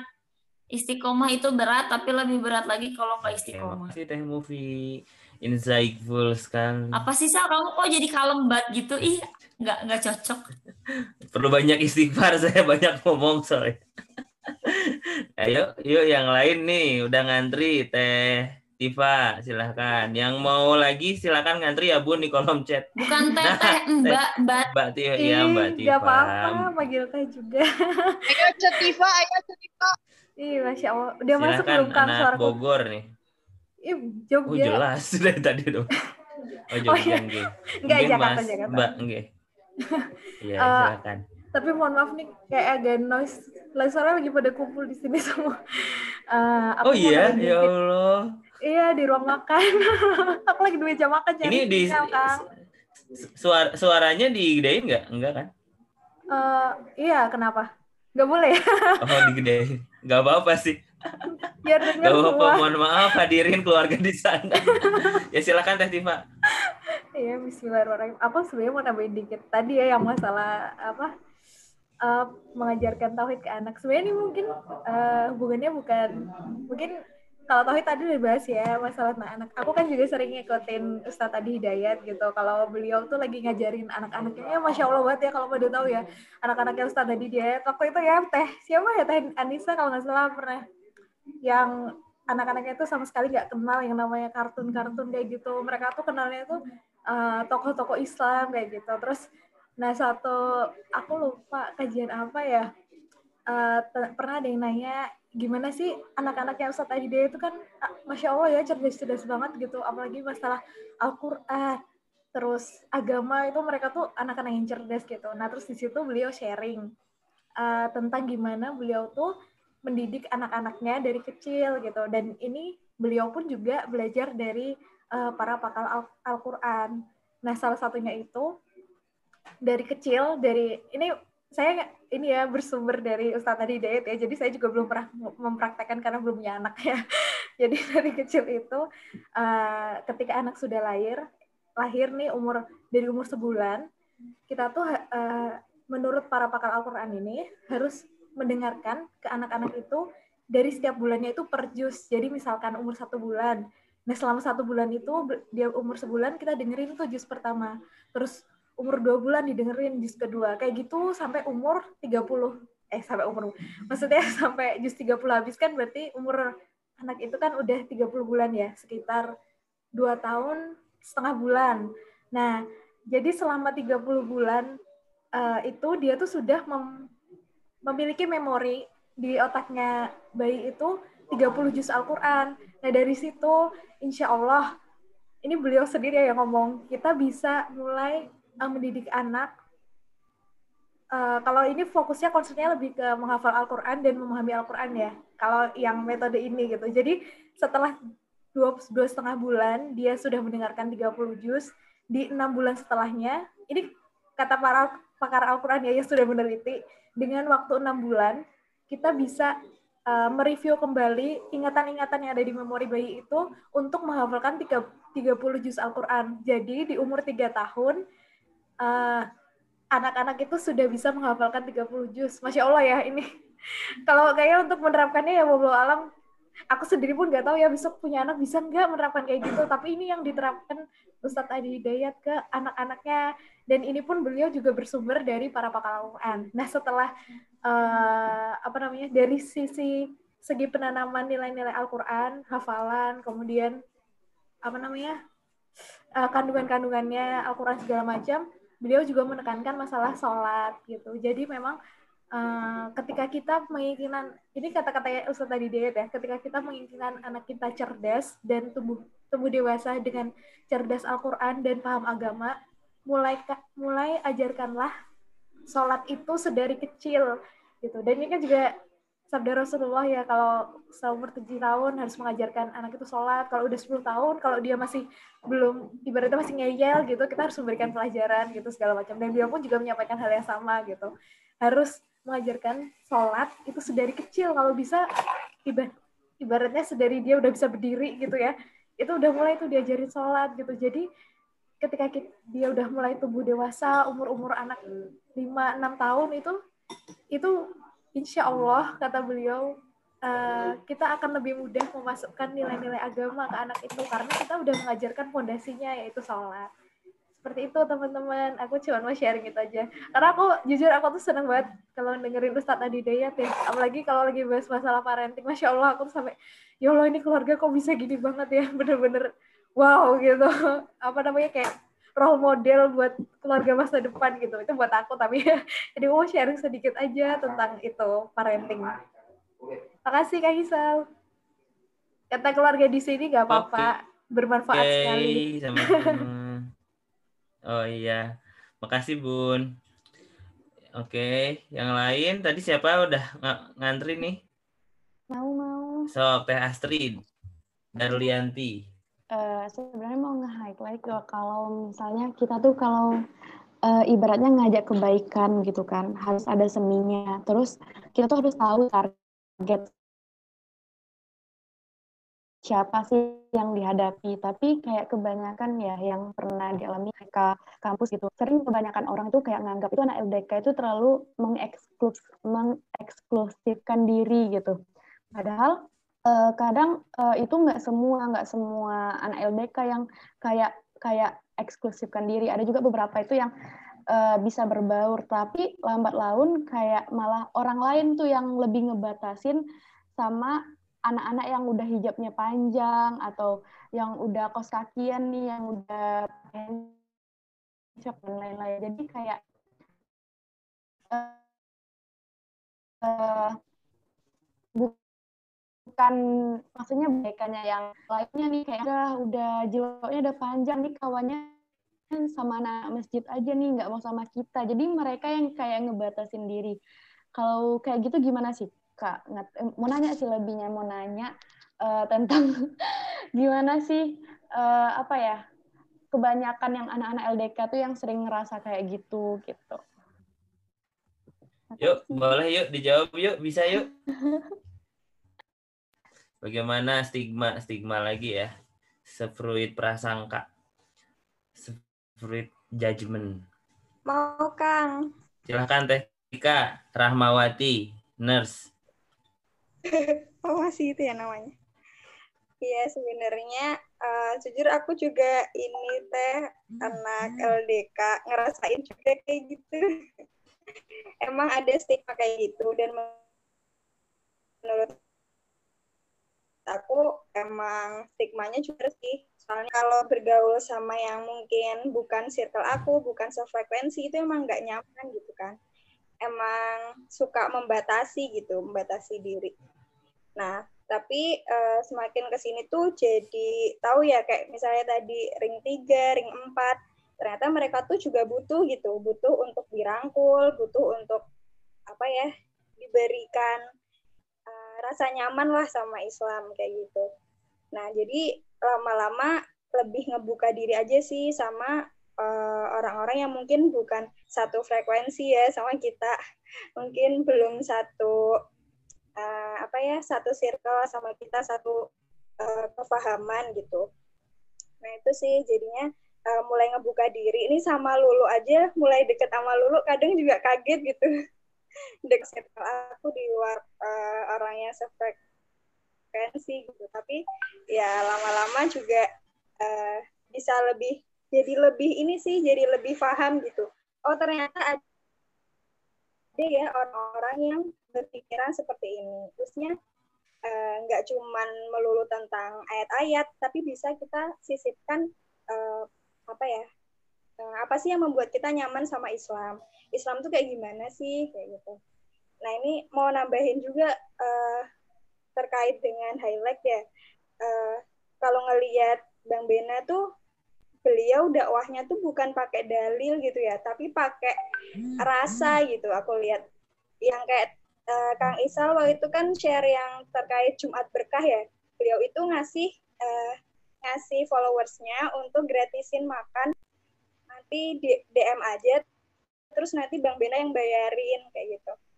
Nah, sebenarnya kan itu menyentuh ke perasaan ya, ke perasaan objek dakwah gitu. Bukan uh, bukan tentang dalil-dalil gitu, tapi lebih ke perasaan. Gimana sih mereka itu bisa ngerasain kalau Islam tuh baik, Islam tuh nyaman, Islam tuh enak kayak gitu. Jadi lebih ngelihat ke itu sih uh, perilakunya Bang Bena ya dibandingkan mungkin ucapan-ucapan gitu ya yang ngeluarin ayat-ayat dan lain sebagainya, tapi lebih kepada menyentuh perasaan gitu. Itu sih Teh buat sharingnya. Terima kasih. Sama-sama Teh Tika. Bener sih, karena itu aku yang share. Aku sedih sendiri lihat itu. Maksudnya gini apa teman-teman ya aku ngerasa juga sih. Aku bukan anak LDK by the way. Bukan orang LDK tapi karena mainnya di masjid ya sama aja sih stigmanya kayak gitu juga Cuma yang jadi jadi patokan tuh gini. Emang kalau hijrah itu worth it apa sih? Gitu. Emang berfaedah apa sih kalau aku hijrah? Emang seasik apa, se sedapat faedah apa gitu loh. Nah, jadi ya itu dakwahnya ring 3 ring 4 yang kemarin kita udah bahas ya ring dakwah itu. Ya dengan tanpa dalil, dengan tanpa dalil, dengan perbuatan pun itu tanpa dalil gitu ya sedekah jadi oh iya ternyata udah udah hijrah itu jadi makin semangat sedekah ya bun oke deh gitu. Oh ternyata setelah habis hijrah tuh jadi makin seneng ya untuk berbuat baik gitu ya bun ya. Jadi ngerasa ngerasa enak gitu loh. E, kita sebagai ya orang lain yang lihat kita yang udah hijrah dan segala macam kagak ada faedahnya juga. Aku gak ngerasa apa-apa dia hijrah. Tapi kan kalau kita e, melakukan sesuatu untuk mereka dan itu mereka yang yang mereka butuhkan jadi apa ya basic needs mereka terpenuhi sama ikhtiar kita jadi itu kan uh, salah satu ikhtiar dakwah dari tiga hari empat dengan apa yang kita bisa gitu. Oke okay, gitu guys. mau nambahin boleh? Iya teh Najma hasil pengalaman aku juga bukan aku juga bukan anak LDK tapi aku pernah di posisi yang bergaul dengan uh, yang kiri dengan yang kanan kayak gitu. Hasil dari observasi aku uh, kalau yang kanan ini yang uh, merasa eksklusif itu uh, salah satunya tuh takut terpengaruh itu sangat teman yang baik itu sangat berpengaruh terhadap diri kita. Itu, itu salah satu alasan mereka. Ini yang aku dapatkan ya data terus juga uh, ada kekecewaan dari mereka ketika mereka misalnya udah berubah nih udah hijrah uh, mereka bilang ketika aku balik lagi sama teman-temanku yang lama aku tuh sakit hati dibilang soalim. Jadi kayak ada sebab akibat di mana uh, dia pun sakit hati dengan orang lain tapi si bentar, bentar si yang hijrah ini pun sakit hati dengan teman lamanya karena kata-kata mereka dan teman lamanya pun tidak suka dengan sikap temannya yang tem yang hijrah ini karena uh, terlalu menuntut untuk cepat berubah bisa dipahami ya. Hmm. Jadi uh, kedua pihak ini sama-sama merasa jadi korban itu yang aku lihat. Uh, terus juga uh, merasa kayak kan uh, yang terpenting uh, bisa menyampaikan walaupun hanya satu ayat dan juga terus kan dakwah itu wajib kayak gitu.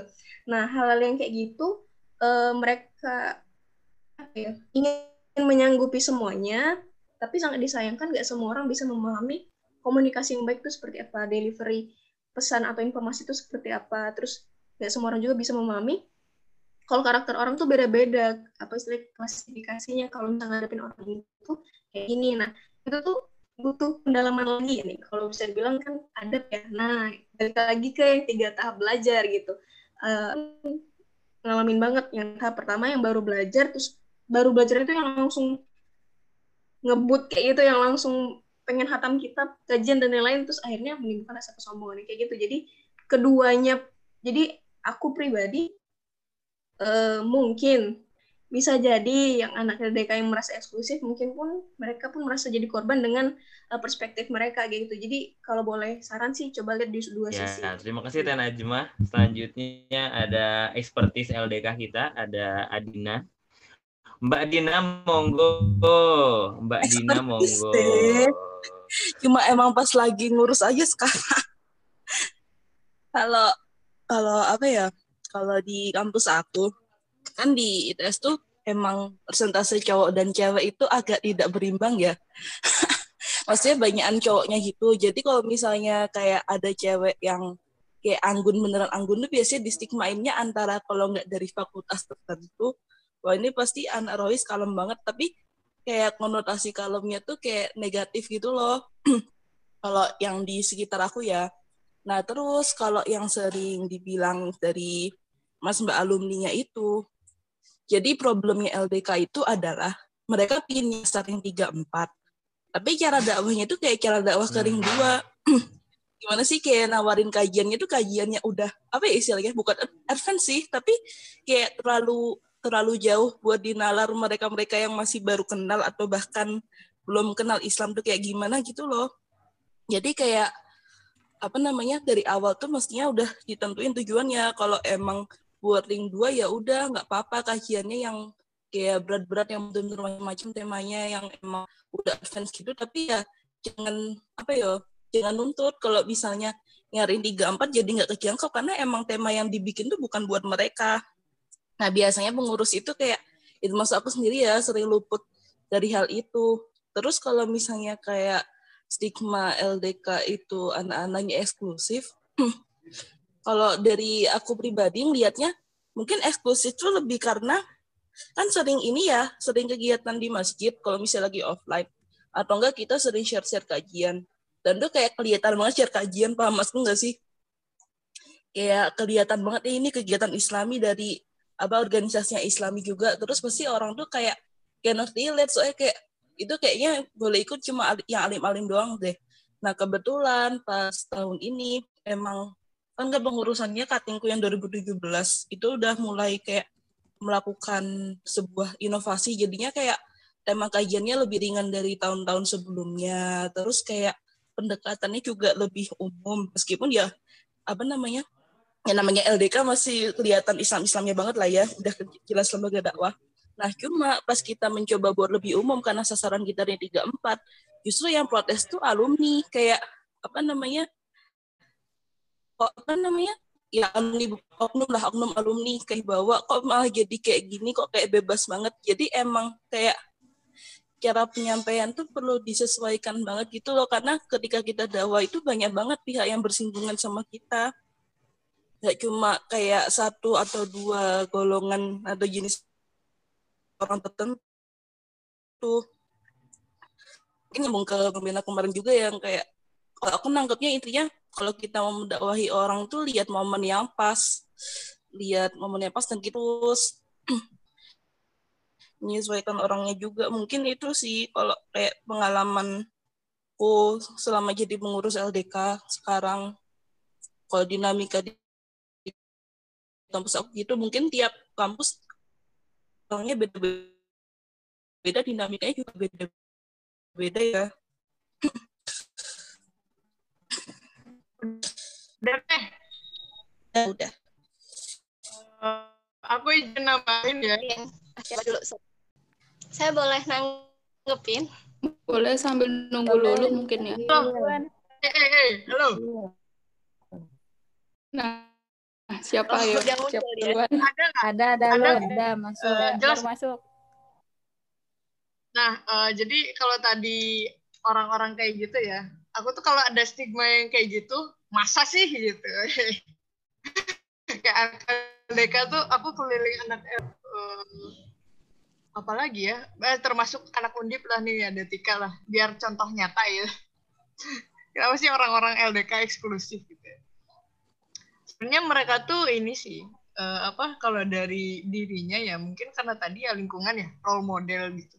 Yang aku rasa sih emang role model lingkungan tuh emang uh, itu pengaruh banget gitu. Karena emang uh, bisa jadi ya tadi uh, memunculkan sebuah pemikiran baru yang sebenarnya dia tuh nggak mikir itu gitu pertama itu. Yang kedua uh, apa aku pernah lakuin sama temen aku. Jadi uh, apa ini bukan anak LDK sih tapi lebih ke kayak kampus kan. Kampus tuh kan terkenal dengan perpeloncoan ya itu baru generasi dia ketika dia jadi presiden itu nggak ada perpeloncoan sama sekali. Jadi kayak emang bener-bener dikritik banget gitu sama alumninya sama uh, apa uh, kadernya gitu ya sama sama pemimpin-pemimpinnya zaman dulu gitu. Cuman ya itu dia berani apa ya dan emang banyak didukung orang juga gitu ketika melakukan hal yang kayak gitu gitu nah lebih ke apa ya kalau misalnya dapat hujatan dari alumni nggak tahu sih ya. Aku nggak ngerasa orang senior itu senior sih. Jadi jangan takut jangan jangan takut dibilang nilai-nilai kayak gitu ya. Karena kalau kayak gitu terus menurutku nggak tahu sih. Aku pernah dengar obrolan Tika juga. Jadi Tika juga sempet resah ya sama dakwah di kampus karena uh, susah nyasar anak-anaknya gitu. Karena uh, anak-anaknya misalnya apa sih Tik, kemarin tuh yang susah disasar tuh aku takut salah ngomong tapi uh, intinya nyasar ke ring 34 gitu. Terus ya yang aku lihat cara dakwahnya kayak gitu gitu yang nggak bakalan masuk gitu. Yang aku rasa sih kayak gitu. Jadi emang apa ya uh, kalau misalnya kita yakin sih atau emang udah males sama stigma itu terus kayak pengen uh, ngerubah gitu. Ya udah break the rules aja sekalian gitu jangan takut. Kayak gitu sih. Jadi uh, apa yang penting yakin sama keputusan sih. Apalagi kalau lagi jadi pengurus ya. Karena ya setahu aku ketika aku ngedeketin anak-anak LDK gitu ya macam Tika Mbak Iil kayak gitu ya mereka welcome welcome aja sebenarnya. Cuman ya mungkin lingkungannya ketika dia berada di lingkungannya itu yang nggak bisa. Mungkin ya nggak tahu.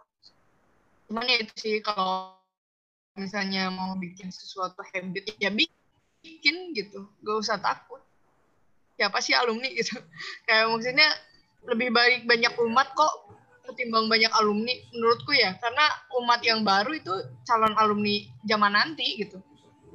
Kenapa takut sama alumni zaman dulu? Tuh dia juga misalnya nggak ada nggak ada misalnya nggak ada apa gak ada kontribusi lebih lanjut gitu ya kan yang yang menjadi penentu adalah generasi sekarang dan yang akan datang bukan karena generasi yang zaman dulu gitu. karena buktinya banyak banget koruptor kan berkedok di melihat juga dari sisi karena aku juga banget ngelihat anak LBK juga ya misalnya menghakimi gitu ya kamu tuh pakai nggak pakai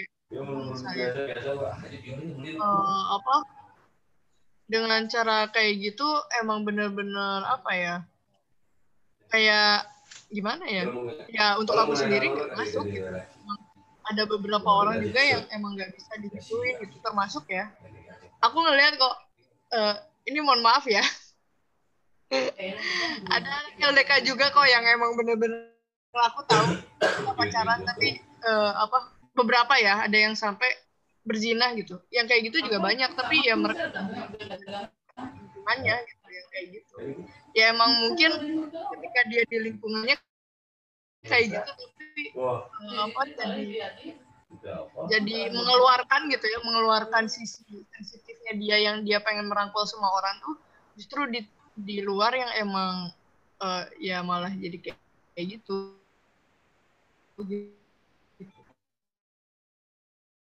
di, bahkan mereka tuh dituntut menjadi malaikat ya kayak nggak punya perasaan yang selalu fine iya aku baik-baik aja perasaan yang selalu baik-baik aja gitu itu yang kasih Bismillahirrahmanirrahim. Uh, terima kasih kesempatannya. Uh, kedengaran nggak ya suara saya? Jelas, Teh. Terima kasih kesempatannya. Saya menanggapi selaku anak LDK juga banyak dilema anggapan eksklusif itu dari teman-teman lain. Kebetulan saya sama Mas LDK, saya adalah orang yang berusaha banget, berusaha banget buat menghilangkan stigma itu dan berteman sama siapa aja gitu. Tentu saja banyak tantangannya juga ya. Di sisi lain, emang ini sih saya saya setuju banget sama anggapan bahwasanya kita mana pertama dari dari akhlak dan adab gitu. Walaupun tentu saja kita jauh juga ya dari sempurna tapi ya berusaha itu juga dia ketika memilih berteman dengan teman-teman yang yang mungkin apa ya tidak bisa menjaga kita ya berdoa juga minta perlindungan gitu biar terus kita yang bisa jadi warna gitu buat teman-teman. Tapi ya jangan sampai kayak Bang Bena itu sih aku setuju banget jangan sampai kita jadi meninggalkan teman-teman gitu. Karena kadang kadang mereka udah dekat ke kita tapi kitanya udah kayak ngerasa kita tuh kelihatan nakutin gitu di mata teman-teman. Kemarin baru beberapa waktu yang lalu baru di Halako ada dapat dari mentor hasilan dakwah. Jadi uh, yang pertama kalau dakwah itu ya tadi ya selain saya menghargai tentu saja dari uh, perilaku. Jadi ya Islam itu penuh dengan bid'ah yang dikit-dikit uh, ya bilang ini haram dan lain sebagainya itu kan apa ya jadi mindset yang terjadi maksudnya perlu kita tiga prinsip dakwahnya itu um, memberikan manfaat. Dan ke um, um, bentar aku buka, catatan lupa. Oh ya benar. Yang nomor tiga berikan kemudahan dan yang nomor empat jangan mempersulit. Jadi ya itu kan uh, ladang kita juga ya buat memudahkan teman-teman lain dan tidak mempersulit mereka dalam belajar gitu. Kadang tuh kita belum ngapa-ngapain udah dianggap nyeremin gitu. Kan dia sama siapa aja tapi uh, meminta perlindungan biar kita yang bisa jadi warna dan tetap lingkungan yang baik juga untuk menguatkan diri sih. Tapi jangan meninggalkan yang lama. Ini ini saya relate banget saya sekapus sama Tika ya ngomong-ngomong. Jadi dan kayaknya di Kalingga kalau misal kita juga ilmunya masih sempit, tentu saja saya juga paling tidak senang banget kalau misal ada teman-teman yang mungkin masih baru banget ingin belajar itu paling nggak nanya gitu. Il kalau ini gimana misal gitu. Ya kalaupun kita nggak tahu ya nanti aku tanyain guru dulu gitu. Ada yang tanya gitu walaupun aku nggak tahu aja udah senang banget gitu. Ya semoga inilah kita bisa jadi jembatan gitu. Jadi jangan ditinggalkan teman-teman yang uh, emang masih pengen belajar. Bismillah. Ini dari pandangan anak LDK yang mantap, mantap. Ya, terima kasih teman-teman. Mantap. Seru ya Bun bahas LDK ya Bun. Emang asli ini. Keresahan-keresahan wah yang muncul. Ya, ya Fit. Oh anak LDK ternyata. iya, aku tuh tadi sama Ana bahas itu buat disampaikan ini sekarang. Bismillahirrahmanirrahim ya. LDK.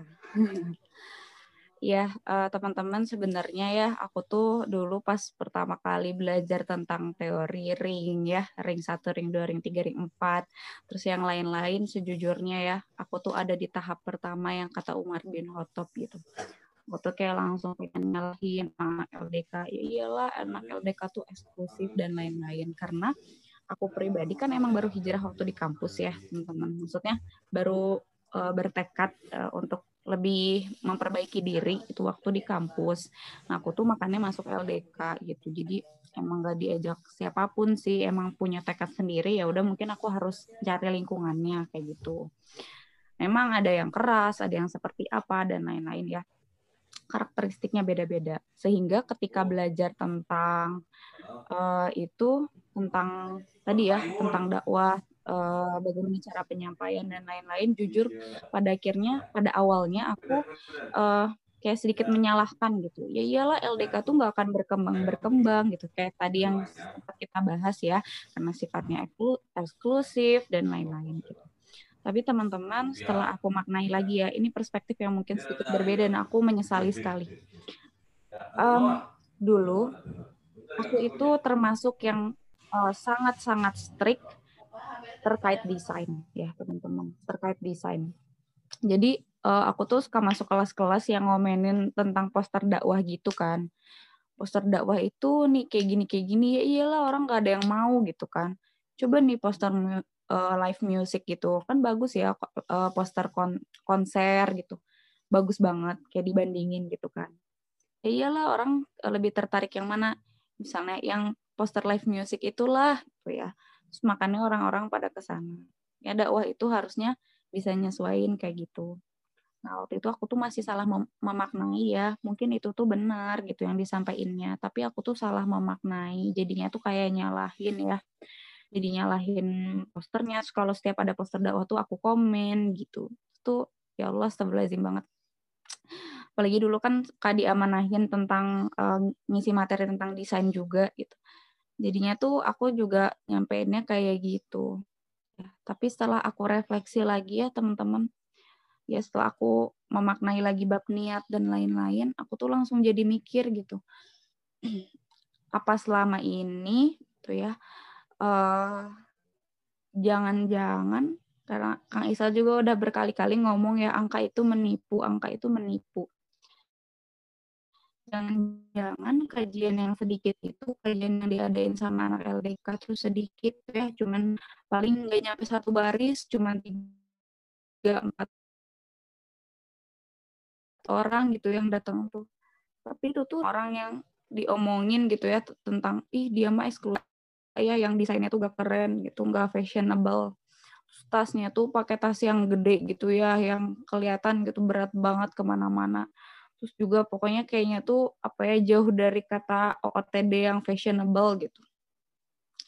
Bukan carrier juga sih apa ya pengkotak gitu.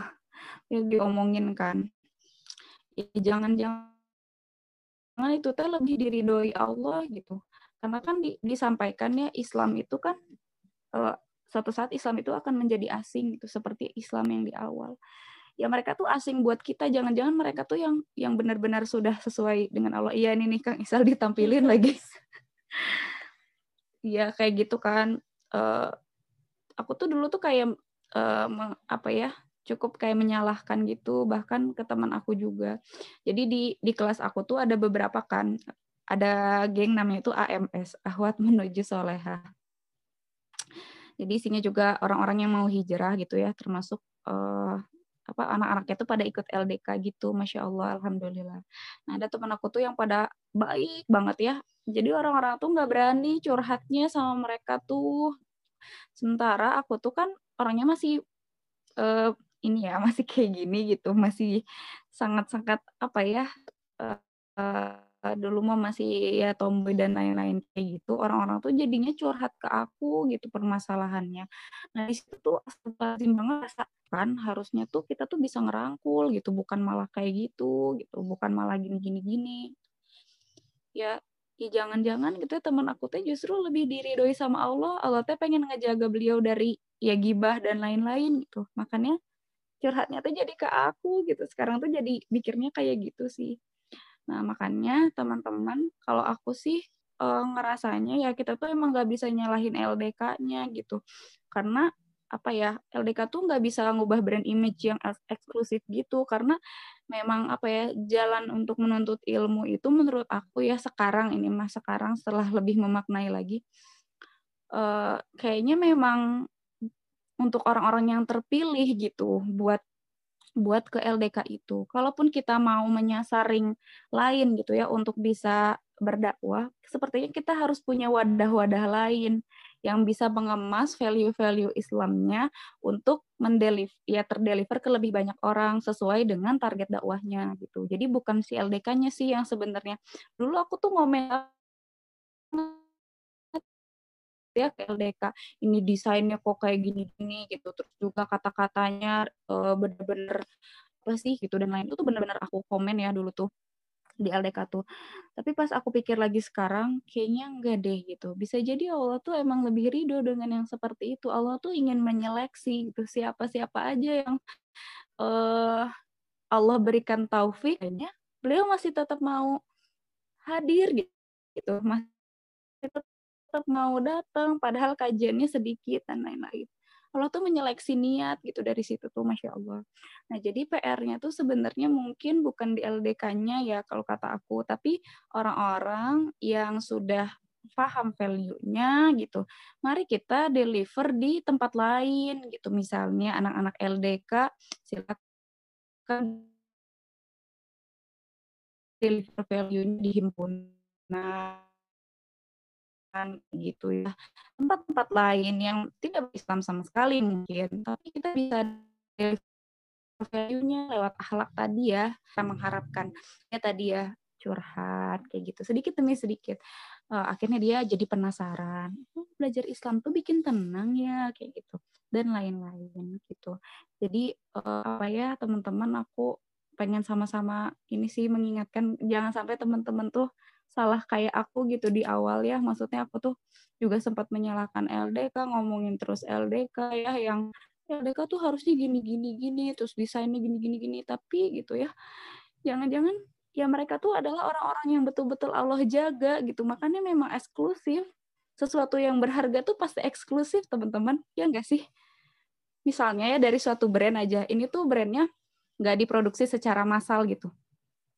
Cuman ya lima doang lima cuman di dibuat lima produk ini tuh lima di seluruh dunia tuh cuma ada lima itu bayangkan berapa harganya gitu ya kan jadi kita tuh kalau melihat orang yang seperti itu gitu, ih dia mah eksklusif, malah orang tuh gini gini gini.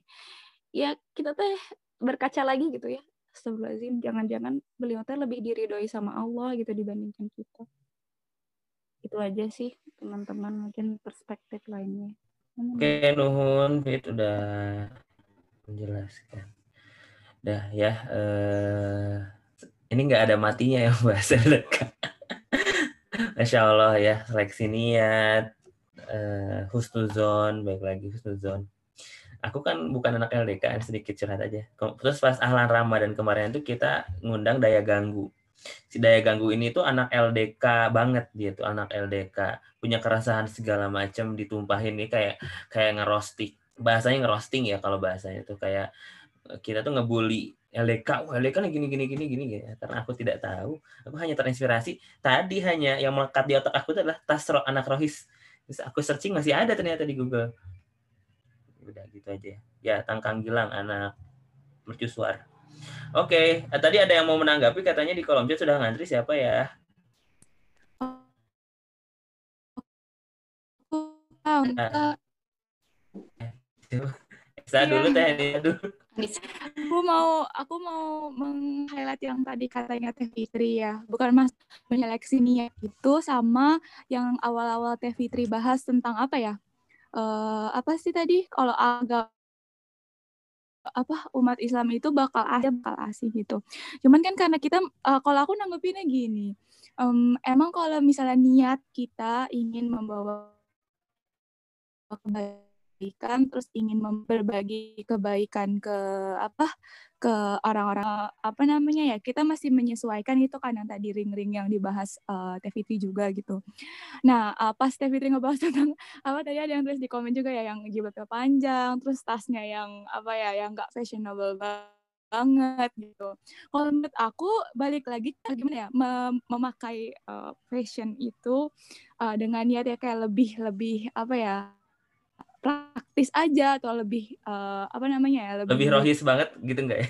Bu, maksudnya gimana ya? Tergantung niatnya gitu. Dia memakai itu buat sebagai image buat diri dia atau emang ya karena praktikal aja gitu. Iya, yeah, iya, yeah, yeah. Karena kalau menurut aku uh, pas aku dengar itu ya aku relate banget sama jadi yang aku pernah ikut kajian uh, surat Al-Mulk itu. Pas ngebahas ini, dia tuh ada di ayat, um, pas ngebahas di ayat 5 Uh, nah, mengenai kajian ini ya cara penyampaian yang itu tuh masuk banget ke uh, ini ke orang orang-orang kayak aku gitu. Bahasanya tuh nggak bisa kayak ustadz-ustadz yang gini gini gini atau ngebahasnya tuh yang uh, apa ya tegas banget atau gimana gitu. Jadi di kajian ini juga uh, apa namanya ya kena banget gitu. Karena aku tuh harus dibilangin kayak kayak gitu kayak podcast uh, IHP kan bahasanya bahasa anak Jakarta banget ya. Itu tuh masuk gitu. Nah di ayat 5 ini kan uh, kalau artinya gitu kan dan sungguh kami telah hiasi langit yang dekat dengan bintang-bintang dan kami jadikan bintang-bintang itu sebagai alat-alat pelempar setan. Uh, jadi si apa kakak pematerinya ngomong kayak gini. Ini tuh sebenarnya uh, ayat yang menjelaskan tentang uh, jadi kan urutan kalau Al-Qur'an kan menyebutkan ada urutannya ya. Jadi misalnya apa dulu baru ini gitu. Nah, ini kan menyebutnya kan bintang-bintang. Nah, bintang-bintang itu kan sebagai penghias langit ya penghias tuh kan berarti sesuatu yang indah nggak sih? Sesuatu yang habis itu baru dijelaskan tentang fungsinya, yaitu alat-alat pelempar setan.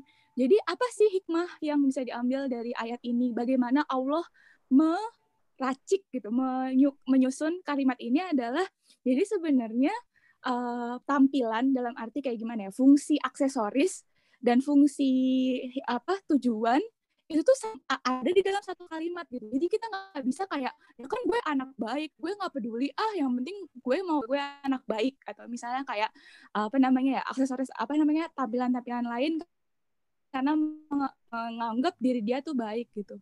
Tapi sebenarnya yang pertama kali dilihat gitu, balik lagi ya ke masalah dakwah gitu emang harus dari adab dan akhlak dulu karena itu yang paling dilihat gitu sebelum kita melihat apa yang di dalamnya dia gitu. Jadi emang pertama tuh tampilannya dulu gitu loh. Gimana ya? Kalau mau masuk ke ke apa ya ring tiga ring empat itu emang harus tampilannya tuh fashionable dulu kalau menurut aku ya bukan aku menyalahkan Teh Fitri atau anak-anak kayak LDK enggak gitu jadi semua tuh balik lagi ke niat gitu balik lagi kalian tuh kalian tuh emangnya emang niat mau menyampaikan kebaikan kah terus harus disesuaikan dengan targetnya seperti apa gitu jadi tuh pas bahasan Teh Fitri tadi tuh aku tuh inget yang ayat 5 ini gitu. Jadi tuh tampilan baru kan setelah itu Allah sebut fungsi fungsi dari bintang itu gitu. Maksudnya fungsi dari bintang itu kan tadi ya alat-alat pelempar setan. Kayak pernah kita bahas juga ya tentang hal ini gitu. Jadi gitu tampilan itu harus sebanding eh apa pesan itu harus sebanding sama uh, bukan sebanding gimana ya pesan itu harus dibungkus dengan tampilan yang baik juga gitu nggak semerta-merta kita mau ngebahas tentang hal kebaikan, tapi ya mestinya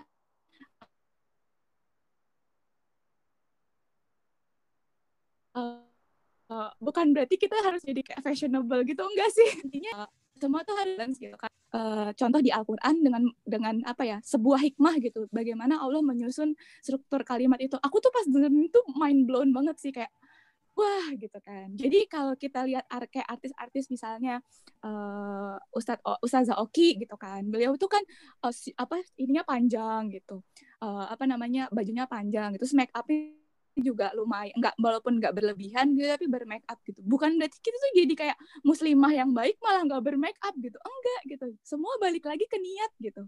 Kita menyampaikan pesan apa sih dengan kita bermake up itu? Misalnya dengan kita memakai tas branded itu gitu itu sih yang yang pengen aku apa ya uh, sharing dari apa komen apa dari yang disampaikan Kak Fitri gitu. Ya, iya.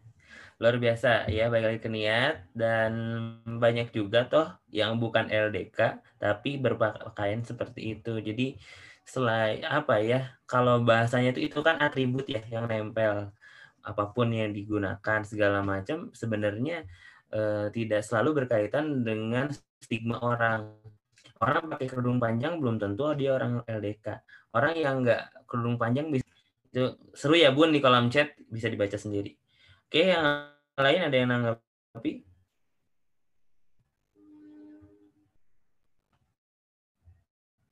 Ini saya mau mengabsen anak LDK ya. Ini Dewi Dewi nih anak LDK. Aku boleh nggak sal? Oh iya sok teh movie. Sebenarnya teman-teman, aku juga anak LDK ya. Jadi eh, Allah dulu waktu di kampus, aku tuh nggak tertarik sebenarnya buat ikut LDK. Secara aku mah ngebem banget gitu ya. Asa pengen emang bem aja, nggak usah LDK, nggak usah ikutan apa sih namanya eh, bem kema gitu ya, bem kampus. Aku ikutnya bem fakultas aja deh gitu, biar aku fokus juga sama hafalanku sama kuliahku gitu kan. Awalnya gitu mikirnya. Cuman ketika nggak tahu ya waktu itu siapa yang ngomong aku lupa. Mentoring eh pas mentoring di kampus kalau nggak salah. Jadi di kampusku tuh emang IPB kan Institut Pesantren Bogor ya. Jadi eh, kita tuh kayak ada wajib lakoh gitu wajib mentoring gitu setiap seminggu sekali. Dan di situ ya biasa gitu. Dan waktu itu kalau nggak salah salah satu temenku tuh ngomong uh, emangnya kalau ikut LDK tuh harus Yami gitu kan. Jadi si kakak mentornya tuh dipanggilnya Umi. Kata si Uminya tuh eh kata Uminya ngomong gini enggak sih sebenarnya ikut LDK nggak wajib. Tapi yang wajib adalah mendekati orang-orang soleh supaya kita jadinya ke trigger buat berbuat amal soleh juga. Wah di situ langsung ke ini ya aku teh seperti padahal kalau di BEM gitu ya yang aku udah puja-puja uh, itu teh nggak semuanya Islam apalagi ya. Uh, dan ya maksudnya lebih rentan lagi kan gitu. Kenapa aku kok kayak ogah-ogahan gitu ya ikut LDK karena aku teh istihorohin wanya emang dasar anaknya apa apa di istihorohin istihorohin ya Allah kata aku teh. Uh, aku tuh sebenarnya pengen ikut BEM karena aku ingin melatih sisi politis aku gitu ya, sisi demokrasi, ah segala lah pokoknya pengen gitu bermuamalah tapi di bidang yang aku sukai. Tapi aku juga nggak mau gitu ya men, apa ya bukan menyingkirkan, mengesampingkan. Aku tuh pengen bareng sama orang-orang baik, orang-orang soleh-soleha gitu. Gimana ya Allah, tapi aku tuh takutnya oh, nilaiku anjlok gitu uh, soalnya uh, belum ikutan BEM aja gitu ya pas tingkat pertama nilaiku tuh udah pada jelek-jelek kayak gitu. Terus pokoknya kata aku teh ketika aku ternyata menurutmu ikut LDK dan BEM sekaligus adalah yang terbaik uh, agak pinterin lah sedikit gitu ya. Kuatkanlah otakku kuatkanlah ragaku gitu. Terus akhirnya berapa lama kemudian kodarullah aku tuh nggak ngisi form nggak ngisi form apa LK ya tapi kalau dia memang udah terlanjur sebelum sebelum kakak mentor aku ngomong. Eh tiba-tiba aku dihukum aku nggak tahu waktu lupa taunya dari mana. Terus ngejapri gitu kan dulu mah masih SMS kalau nggak salah. Eh WA ya lu nge WA kan. Uh, assalamualaikum uh, Mufidah Solihah cina. Apa namanya apa kabar? Ke terus sekarang sibuk sibuk apa aja di kampus? Gitu. So aku bilang kan banyak teh kata aku teh. Soalnya aku tahu kayaknya dia mau ngajakin aku ke LDK aku tuh GR karena tapi aku tuh saat itu tuh belum belum kayak eh gitu ya belum klik buat ikutan dua-duanya. Akhirnya aku bilang kayak gitu kan udah agak sibuk teh kata aku teh karena aku ikut ke BEM terus beliau bilang e, Mufidah Qadarullah ini ada ladang pahala buat movie katanya. Uh, kalau ketua teh eh, namanya ya bahasa ininya teh uh, aduh lupa. Pokoknya mah ketua di bidang tahsi eh di bidang tahfiz apa tahsin ya aku lupa deh. Pokoknya awal-awal tahsin terus jadi tahfiz jadi dua-duanya. Nah terus aku bilang ya Allah teh aku mau belum belum apa eh,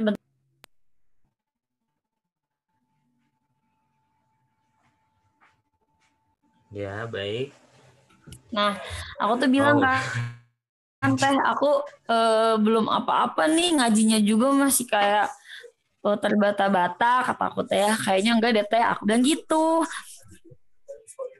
Terus kata kata si tetehnya gini gak apa-apa move. Orang nanti kan ngedampingin teman-teman yang memang uh, kayaknya mah lebih lebih apa sih lebih baru daripada movie belajar tahsin nama tahfiznya kayak gitu kan.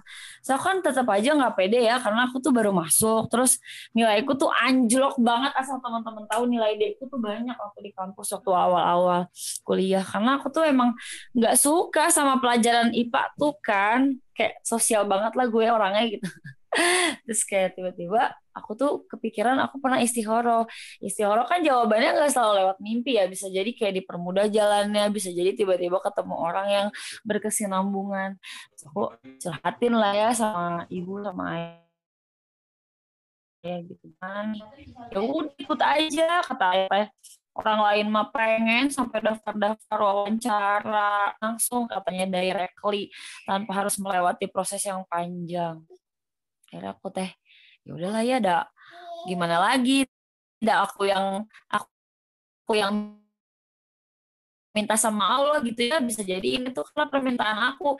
Uh, ketika aku bilang ya Allah ketika yang terbaik adalah LDK dan BEM dan UKM UKM di kampus yang udah aku daftarin uh, ya udah kasih aja lah ke pagi amanahnya berat ya uh, dijadi oh iya Masul jadi Masul Ahwat buat angkatan aku di uh, buat tahsin. Terus aku teh Bismillah dulu ya. Terus eh, berapa lama kemudian aku ikutan aku jalanin gitu ya. Qadarullah padahal kata teman-temanku tuh dari tingkat satu ke tingkat dua tuh biasanya orang makin anjlok nilainya. Tapi ya mungkin ketika Allah menunjukkan kebesarannya gitu ya otak aku tuh auto jadi pintar gitu loh. Kayak kayak nilai D-nya tuh kayak cuman satu kalau nggak salah waktu tingkat dua tuh. Terus kayak ya udah gitu. Akhirnya aku tuh eh, meyakinkan. Emang sebenarnya juga udah yakin ya sama Allah kalau Allah tuh bakal mempermudah segalanya lah kalau kata Allah itu yang terbaik. Tapi di situ aku kayak nyes banget ya ya Allah kata aku teh. Otak pas-pasan kayak aku ketika aku eh ketika ketika engkau berkehendak bahwa ya udahlah kamu mendingan jangan di BEM doang deh. Kamu di LDK juga meskipun dari kosanmu tuh eh dari kosanku tuh dari ke kampus Al Huriyah ya ke kampus kampus aku tuh eh ke masjid kampus aku tuh jauh banget. Bisa dibilang kayak aduh lama lah pokoknya males banget kok papanasan gitu. Aku nggak pakai motor nggak pakai mobil jalan kaki. Tapi Allah kuatkan gitu. Nggak sakit gitu ya masya Allah banget gitu. Itu mah ih bener-bener deh Allah tuh luar biasa banget eh, romantis banget kayak gitu. Ya gitu lah teman-teman. Itu aku berbagi aja ya. Jadi maksudnya kita tuh jangan jangan memandang sebelah mata kayak ih ngapain sih ikut LDK lu bakalan kuulen gak akan gaul gitu ya. Tapi aku membuktikan kok dengan ikut LDK tuh malah kita disamperin sama anak-anak gaul gitu. Bukan kita yang jadi eh, sok-sok gaul tapi anak-anak gaul yang nyamperin kita. Karena ya itu bertemu dengan orang-orang baik itu udah salah satu hal yang paling menarik sih sih Iya, siap. Atur nuhun, guys. gitu banget Sal Nah, aku mau penasaran ya, ini karena bahas LDK, hijrah emang identik dengan LDK. Aku mau nanya LDK zaman dulu, mungkin di Gamais dulu kayak gimana Bun Alia? Kalau boleh cerita-cerita. Apakah sedang bersama kita, Bun? kayaknya lagi ngejar target 24k Nggak tahu ya, oke. Teh Deput mau cerita juga nggak? Punya pengalaman nggak? Gimana? Ada ada pengalaman juga tentang rohis atau anak LDK gitu? Aduh, kalau anak LDK saya nggak tahu sih. Cuma kalau pengalaman Rohis, saya tuh nggak nggak apa dulu pas kecil trauma mah Rohis, jadi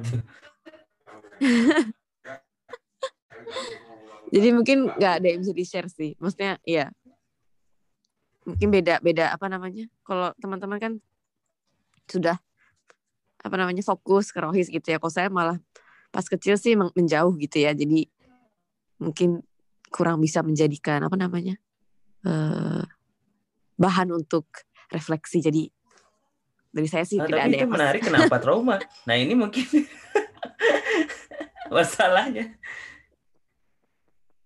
saya kan di saya tuh ke mana eh selalu ke macam-macam Hmm. negara ya kecilnya jadinya untuk pengajian apa fasilitas pengajian pun tidak bisa berlangsung dengan continuously orang tua pun sibuk begitu ya.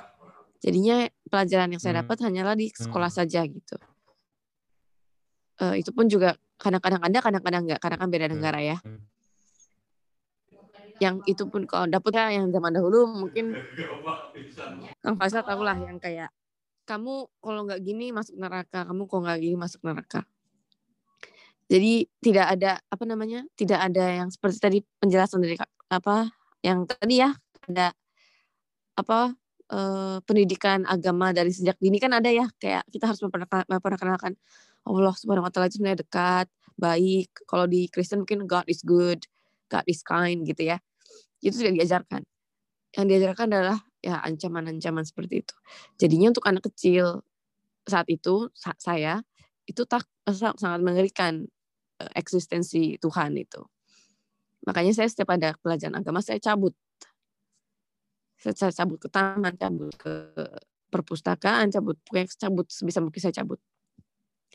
Begitu. Lalu saya ya udah ini saya juga udah share ke tes Na- Najma sih apa tentang keresahan ahlan kenapa saya masuk ahlan. Ini ini ceritanya. Lalu saya ya udah saya berusaha mencari tahu agama lain mencari tahu agama Buddha Hindu Kristen Katolik semuanya. Saya ikut misa teman saya. Saya ikut saya ke apa namanya jinja jinja apa namanya jinja teh uh, temple-temple mempelajari Buddha. Saya ikut uh, misa saat itu dibilang saat, itu saya dengar preachers uh, pendeta kalau God is forgiving no matter how big your sin is God will always be forgiving. Di situ saya tersentuh tapi saya tidak suka dengan cara uh, beribadahnya mereka yaitu ber, bernyanyi. Itu bagi saya kayak kurang pas gitu rasanya. Karena saat itu saya masih praktis itu ya puasa sama uh, apa sholat ya. Itu sumbernya sama. Jadi mungkin sebenarnya ada gitu tafsirannya. Sebenarnya sih sebenarnya God is good sebenarnya. God is forgiving. It's just I didn't I didn't know gitu aja. Maybe I just didn't get the message. Jadinya aku berusaha mencari tahu artinya. Berusaha untuk ikut tahlil apa uh, berusaha untuk ikut apa namanya ngaji ya. Tapi ngaji pun juga nggak tersentuh. Ya udah baca terjemahannya. Nggak tersentuh juga ya udah Berarti saya sadar kok saya harus mencari komunitas yang saya pasif pun saya bisa mendapatkan sesuatu informasi yang eh, tentang Al-Quran. Yaitu ya ini, ahlan ini. Kan saya pasif pun saya tetap dapat ya. Jadinya eh, oh begini tuh artinya, oh begitu artinya. Jadi setelah mendapatkan informasi pasif ini, saya bisa mencari sendiri lagi gitu ya kayak mendapatkan dari Tahanisa yang apa podcast dan ternyata tuh sejarah tuh kayak gini. Rekomendasi-rekomendasi YouTube gitu. Itu juga pasif ya tapi pencariannya kan aktif ya.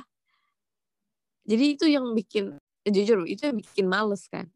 Tapi kalau kali ini kan apa teman-teman juga joking teman-teman juga apa namanya sambil bercanda sambil apa ya sharing-sharing juga tapi ada hikmahnya gitu ya. Jadi itulah salah satu alasan gimana caranya biar saya bisa tapi ya itu rohis itu yang bikin takut itu itu yang kayak apa neraka neraka gitu. Sebenarnya kan setengah-setengah ya maksudnya uh, dibilang kalau sebenarnya tuh Islam tuh baik. Tapi kan gitu ya tapi ya tapi kalau guru agama saat itu baiknya itu dihilangkan malah lebih ke ayo ayo gitu. Padahal kan nggak kurang baik ya kayak gitu ya. Begitu teman-teman. Wow speechless. Tede Uput, Tede Uput, aku kepo dong. Tede Uput aku kepo dong. Emang udah berapa negara yang Tede Uput kunjungi? Uh, total saya lahir sendiri di London. Wah. Saya pasti cantik. Hubungan. cantik, cantik. Terus terus. Aduh, eh, aduh Teh Anissa, Ada yang bela. Masya Allah. Uh, Inggris, uh, Perancis, Jepang, Lebanon, Malaysia. Terus, orang tua kerja Hmm. apa teh Dep? Kedutaan. Oke. Oh, pantesan. Ah, doain aku ya, aku juga pengen kerja di kedutaan. Eh, Tede Uput, Tede Uput. Eh, Ya. aku pakai bahasa Inggris. Masya Allah. Uput, eh apa namanya? Eh, so far, eh, how eh what do you think about the other the others country uh, for Islam? I mean that uh, which country that make you uh, so thoughtful about Islam that we, sometimes uh, you mikir eh you mikir. Wah jadi bilingual saya. Ya mungkin uh, suatu saat uh, Tadabut kayak merasa kayak I'm proud uh, I'm proud to be Muslim gitu di suatu negara. Gimana maksudnya kayak banyak ke London terus Tadabut ngelihat suatu fenomena oh ternyata di London kayak gini ya. Terus ternyata kalau bule yang terlalu bebas kayak gini ya wah aku bangga banget nih jadi orang Islam. Uh, feel that I'm proud to be Muslim. Ini jawaban pakai bahasa Inggris, Bahasa Inggris, Inggris. Deh. lah. Bahasa Inggris lah biar seru. It's- to be honest, it's not the matter of where you are. It's not a matter of what country you are in. It's a matter of actually when I was in London, when I was in France, I was protected with I was there with my family. I was protected by my family. So I didn't see any any other anything that um anything bad in that country because I was protected. I was with my, my family. But here I'm I'm in I'm in again in Japan. Uh, I live alone. I, I think Tehanisa also uh, this that I saw many bad things here. Like for example, I heard my friends um, having affair, uh, although they're already married, having affair, or I I, I heard my friends uh, um, um, having intercourse with other person, with many person drinking alcohol until they really really um wasted and even for women they, they they can drink. I think it's just very um unresponsible things to do here as a human being. But for me when i see that kind of scene uh, in this country i feel i'm muslim. Thank god that i know my limits. I know which is bad which is good. So actually it's very very recent that i appreciate being muslim actually I I hope it answer your your question, but I'm not sure. Gitu. Terima kasih ya listening. Eh, kita sering Oh, terus dijawab pakai bahasa Inggris suka ya sering sering sering Yeay. Gak tahu ya ini kodarulanya Bunda Dahlia sama Teh Deput tentang Uh, Teh Deput, Teh Deput. Yeah. Uh, can, can I just uh tell can I just tell you that uh, your pronunciation is so good and I'm I'm everyone has a good English uh, pronunciation because I don't I don't have uh, that thing and I hope that uh, we will in touch and we will uh, we will face to face yeah i hope that i i will be like you uh, around the world and um, learning about the other uh, religion uh, the others uh, what is that culture yeah something Yes, like sure, that sure. i hope that uh, Sure. i want to meet you soon I hope that Yes, this when- when COVID, Corona is over, yeah, yeah. I hope they're going so far away from this world. So Yes. we will catch up soon. Thank you. I mean, I have so much, so so many things I have to learn from you, you guys too. Wow. Yes, because I need to learn about Muslim, Muslim and Islam, so many. So I'll be in touch with you guys, and please guide me, guide me through this. Thank you very much, Wah, guys, Teh for listening to me. speechless okay. terima kasih terima kasih Pasti Aduh. kamu terharu ya soal aku jago bahasa Inggrisnya ya kalau ngomong sama Teh Deput. A- aku mau ngomong biasa aja tapi ntar disangka jahat gimana ya? Gak apa-apa kamu emang Oke, eh waduh, ah, mau apa tadi ya? ya gitu deh. Eh, alhamdulillah ya. Jadi aku sempat mikir aku mau nanya sesuatu tapi ke, apa keingetan siapa ya yang bilang gitu. Kamu nanya sesuatu, kamu mau nanya itu, itu menambah keimanan kamu enggak? gitu. Nanya sesuatu itu nambah keimanan kamu atau kamu hanya penasaran. Terus aku jadi ingat nih eh, Teh Deput dan teman-teman ya tentang negara. Jadi ada temanku anak Unpad sastra Arab. Beliau ingin mengambil eh, S2 jurusan akidah filsafat tentang akidah syariah di Prancis. Di Prancis. Terus konsultasi sama temanku yang alumni Madinah gitu. Terus ditanya, "Kamu kenapa ingin ke Prancis? Kenapa kok S2 kamu mengambil eh, mata kuliah tersebut ke Prancis?" Terus jawaban dia luar biasa. Aku ingin menguji keimananku tuh kuat nggak di sana. Wah, di Prancis gitu ya. Nggak tahu sih walau alam eh, niat yang lainnya apa. Gitu ya. Terus kata temanku, ada hal yang mau yang perlu dicoba dan ada hal yang tidak perlu dicoba. Hal duniawi itu mungkin masih bisa dicoba. Nyobain deh eh, traveling ke mana, nyobain deh naik apa, nyobain segala macam gitu. Hal-hal yang mungkin duniawi itu bagus dicoba. Tapi kalau misalkan masalah keimanan itu nggak perlu dicoba, nggak perlu coba-coba, nggak perlu jadi jadikan iman kita tuh kelinci percobaan. Jangan jadikan iman kita tuh sesuatu yang diuji cobakan laboratorium keimanan. Enggak. Iman tuh perlu lurus-lurus saja bukan untuk diuji coba. Gue kuat nggak ya nih? Gue ke sober gue ngebar gue ke tempat yang emang gini. Gue enggak enggak itu bukan untuk uji coba iman tuh nggak perlu diuji cobakan teman-teman ternyata ya. Gitu aja sih. Oke yuk lanjut. Siapa lagi? Tadi teh Esa udah open mic. Nggak jadi Tadi open mic cuma mau ngasih tahu yang mau itu Teh Anissa tadi sih. Cuma boleh aku pengen nanggapin dikit dari yang pertanyaan Teh Mufi tadi dan jawaban dari Teh Debut. Benar sih ketika kita berada di suatu tempat itu bukan masalah tempatnya, tapi masalah kitanya kayak ulama siapa ya itu pernah cerita gini ada cerita ngomong gini in, aku lupa direct apa ceritanya detailnya gimana tapi intinya bilang gini emang beneran di Arab itu baik. Padahal di sana juga ada prostitusi di sana juga ada mabuk-mabuk di sana juga ada hal-hal yang negatif-negatif gitu. Terus habis itu sama si ulamanya itu dijawab gini ya kamu ke sana yang kamu cari yang kayak gitu ya kamu bakalan ketemunya kayak gitu gitu.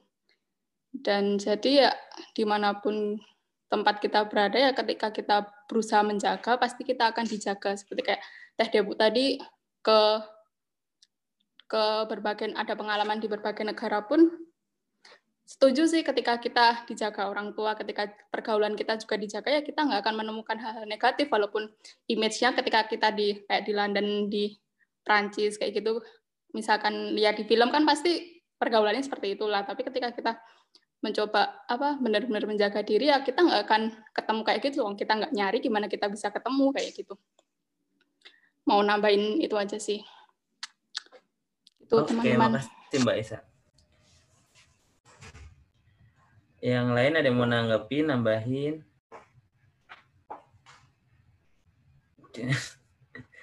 Sumpah ini KD, KDL WK WK Aduh ya Ini pagiku cerahku, matahari bersinar ini. Ketawa, merenung, nangis. Ini halan luar biasa. Ngubek-ngubek perasaan. Yuk, yang lain. Nah, iya. Ketahuan ya udah open open mic. Uh, tiba-tiba ingat aja sih suatu mau, ya suatu kisah. Mau pakai bahasa Inggris juga ya? Jangan dong. Enggak ya. Pak, masih belepotan. Masih kadang mas, uh, kita kita sebagai muslim kan pasti punya prinsip ya. Ada maksudnya syariat-syariat juga yang ngejaga kita. Kadang tuh di uh, saat kita dapat challenge berupa komunitas-komunitas yang nggak mendekatkan kita ke Allah, uh, mungkin banyak masa gitu kita jadi ragu-ragu kalau nanti aku nggak ngikut mereka, aku nggak dapat temen atau lain sebagainya. Tapi kadang mikir juga ada experience juga sih tentang hal ini. Kadang dalam kondisi seperti itu ya kita tuh perlu ngasih tahu gitu ke teman-teman kita yang walaupun nggak seprinsip dan lain sebagainya ya kalau kita punya prinsip ini gitu. Maksudnya aku muslim aku harus jaga diri pakai ini. Aku nggak boleh minum misalnya kalau di luar negeri ya misal. Mungkin ya teh deput dan lain-lain lebih tahu. Aku nggak boleh minum aku nggak boleh gini. Ya kadang gitu kita bilang aja kadang kita terlalu takut aja gitu loh. Jangan-jangan nanti abis ini aku dijauhin nih gitu Padahal kadang ya teman-teman kita tuh paham walaupun misal beda pandangan. Kalau dalam komunitas muslim sendiri ya mungkin ini kali ya. Sesederhana mungkin uh, apa ya? Eh aku nggak salaman nih gitu misal. Aku nggak salaman nih, maaf gitu. Atau aku nggak boncengan nih sama cowok. Hal-hal kayak gitu misal kadang ya kita nggak enak gitu ya sama teman-teman jadi ngikut-ngikut aja. Tapi ya ya kayaknya better kita ya ini sih. Kayak menunjukkan aja. Hmm, yeah, daripada yeah. ini ya diam-diam terus kayak ikut kayak ikut kayak ikut karena kekhawatiran kita. Jadi ingat itu aja sih kang. Betul betul betul. Setuju sih. Better ngayal medok. Oh ya udah nggak apa-apa. Bet ya udah Aduh, ini masih mas berarti salah. Itu dia nge-highlight nah uh, masalah pertemanan aku jadi inget Al Furqan Al-Furqan ayat 27 sampai 29 teman-teman. Hmm, tentang pertemanan. Al-Furqan ayat 27 sampai 29. Kita baca bareng-bareng artinya ya. Allah Subhanahu wa taala berfirman dan ingatlah hari ketika itu orang yang zalim menggigit dua tangannya. Menggigit dua tangan itu gini ya kayak saking, saking takutnya gitu, saking menyesal uh gitu. Kita kita pernah nggak sih yang refleks langsung gigit tangan gitu. Ini kan refleks gitu. Refleks gigit tangan itu berarti ada hal yang dalam hatinya itu sesuatu yang menyesakan gitu kan. Lalu apa yang dia sesali dan apa yang dia waktu itu eh, apa ada dalam hatinya, aduhai kiranya dulu aku mengambil jalan bersama-sama Rasul. Kecelakaan besarlah bagiku kiranya aku dulu tidak menjadikan si fulan itu teman akrabku. Sungguhnya dia telah menyesatkan aku dari Al-Quran ketika Al-Quran itu telah datang kepadaku. Dan adalah setan itu tidak mau menolong manusia. Aduh, ini kan kalau bahasa kitanya, aduh kenapa sih nggak temenan sama Rasul? Kenapa sih nggak deket sama Rasul? Kenapa sih nggak deket sama kajiannya Rasul? Kenapa sih malah aku tuh temenan sama orang yang nyesatin aku? Gitu loh. Ya kan? Kenapa sih aku tuh malah ikut-ikutan yang seperti itu? Gitu loh aku baru di Al-Furqan itu oh iya ini tuh ayat tentang bagaimana orang eh, setiap orang tuh bisa menyesali pertemanannya gitu. Gitu ya. Itu serem sih. Jadi maksudnya ini aku lihat dua sudut pandang. Sudut pandang pertama adalah orang yang memang menyesalinya. Duh, kenapa sih aku nggak temenan sama orang itu nggak temenan sama dia aja? Gitu. Kenapa sih aku temennya sama orang-orang ini sih? Satu itu. Jadi ada penyesalan. Tapi sudut coba lihat sudut pandang lain. Misalkan kita yang udah dikasih nikmat waduh ini ada pertemanan yang bagus segala macem itu berarti jangan sampai ada ada ada sebuah insight di mana kita tuh nggak jangan sampai kita malah uh, menzolimi orang tersebut. Jadi jangan ya sampai kita tuh membuat orang tersebut tuh berpikir seperti itu dan berkata seperti itu nanti di akhirat gitu. Aku pernah tuh di Hey ya, uh, Hal Expo Indonesia waktu itu sama Faza kita main ke sana sama anak-anak teman halal. Terus dibilang di sana tuh, uh, Faza tuh cerita aku uh, punya teman-teman yang kayak gitu nih gimana nanya ke Babe Haikal.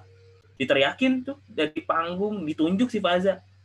Kamu jangan tinggalin teman kamu. Jangan tinggalin teman kamu jangan tinggalin teman kamu. Sampai diulang-ulang teriak pula ya. Menjelek sih iya sih. Maksudnya saudaramu amanahmu tuh betul kata yang tadi di sama Teh Risa ya dari kuasnya Kang Satria di Karisma ITB saudara saudaramu amanahmu jangan sampai lepas gitu bisa jadi ketika ada orang yang terlepas saudara kita orang terdekat kita tuh bisa jadi kita sendiri yang kurang sabar kurang reminder kurang ngajak kurang mungkin kita tuh belum ke titik sampai sakit hati gitu. Kita masih hati-hati.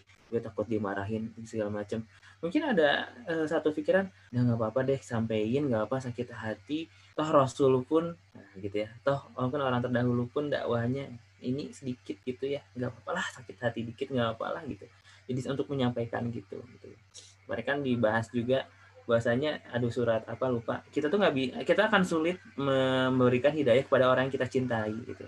Orang terdekat. Jadi walau alam bisa teman-teman ini perjuangan minimal kita kita mendakwahi me, eh, apa mengisi diri kita tapi tidak berhenti juga untuk ngajak ya teman-teman kita sahabat orang-orang terdekat kita siapa pun karena itu sangat-sangat berat sulit gitu ya untuk bisa dilakukan. Ini banyak contohnya kan orang terdekat Nabi ya Rasul aja ya gitu. Susah. Tapi kita ya tugas kita terus berdakwah dan tidak meng, me, apa ya, tidak menginjak rem di area dakwah ini. Oke. Okay. gitu ya ada lagi teman-teman semuanya. Hitungan mundur nih kalau nggak ada mau pengumuman-pengumuman. Lima, empat. Aku. Iya, silahkan. Eh, teman-teman, aku tuh baru baca ya chat kalian. Wah, Masya Allah udah ada 50. Coba dari tadi aku nggak buka. Teman-teman tadi kan nanya ya gimana kalau kita udah hijrah terus kayak biar orang gak ilfil sama kita kita harus kayak gimana? Sebenarnya itu salah satu yang pengen aku bahas nanti di IG aku ya di live IG tapi ya karena uh, untuk anak-anak alam aku bahas di sini. Jadi sebenarnya salah satu yang harus kita perhatikan adalah penampilan kita. Karena jangan sampai orang tuh ilfil sama Islam gara-gara ngelihat ih dia mah kerudungnya itu itu aja ih ih dia mah bau gitu ya ih dia mah uh, bajunya aneh banget gitu. Nggak nggak fashionable. Makanya kenapa aku tuh uh, aku tuh suka banget semua hal tentang fashion. Kenapa? Karena tuh bisa terlihat. Dan orang tuh jadi tahu gitu ya. Uh, maksudnya gini ketika kita memakai sesuatu orang tuh jadi tahu aku eh, kita tuh belajar apa? Kita tuh berasal dari agama apa? Itu tuh pasti diperhatiin banget. Kayak kita aja ya ngelihat aku ya aku khususnya. Aku tuh kalau hari ahad lagi pergi gitu terus ngelihat kayak ke gereja ada orang banyak di gereja gitu ya baru keluar daripada dari gereja aku tuh suka merhatiin baju mereka. Oh khasnya kayak gitu gitu. Nah tapi jangan sampai ketika orang Islam udah hijrah banget gitu ya kita mungkin sebagai ahwat gitu ya yang suka agak-agak mati gaya gitu ya mungkin kalau buat Ikhwan mah ada celana apa pun juga oke okay gitu ya yang jelas nggak ngetat aja.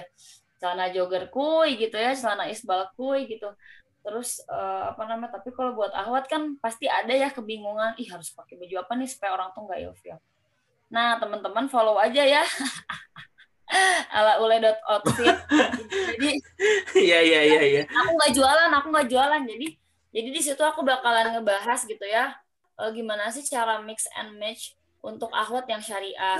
Tetap uh, kerudungnya panjang terus apa namanya S3 marketing tetap juga uh, bawahannya tuh nggak ngetat tetap pakai rok gitu bahkan pakai gamis gimana sih caranya supaya terlihat fashionable kayak gitu nah salah satunya adalah uh, kita itu jangan sampai tabrak-tabrakan warna gitu ya. Orang tuh kadang suka ilfil gitu. Ini orang pakai baju warnanya kuning, kerudungnya merah gitu. Nyambungnya dari mana? Kayak kayak teman halal aja kan yang merah kuning. ya maksudnya uh, apa namanya? Kadang kita jangan terlalu terpaku sama ih kan kata Allah harus pakai gamis, uh, kerudungnya harus panjang banget. Jangan sampai itu tuh dilebih-lebihkan gitu kan. Apa namanya? uh, aku tuh sering sama orang yang kayak udahlah move kamu tuh nggak usah lah pakai baju yang matching matching banget nggak usah pakai pakai sepatu ganti-ganti udah satu aja gitu kan uh, toh uh, kata Allah juga kan nanti semuanya dihisap. Emang bener dihisap cuman kan tergantung ya, niatnya gitu ya. Kalau kita niatnya niatnya dan buat dilihat orang ya jangan. Tapi maksudnya muslimah juga harus fashionable loh gitu. Kenapa Dian Pelangi terkenal? Karena dia membawakan hijab itu nggak susah. Hijab itu bisa disusahin juga gitu ya.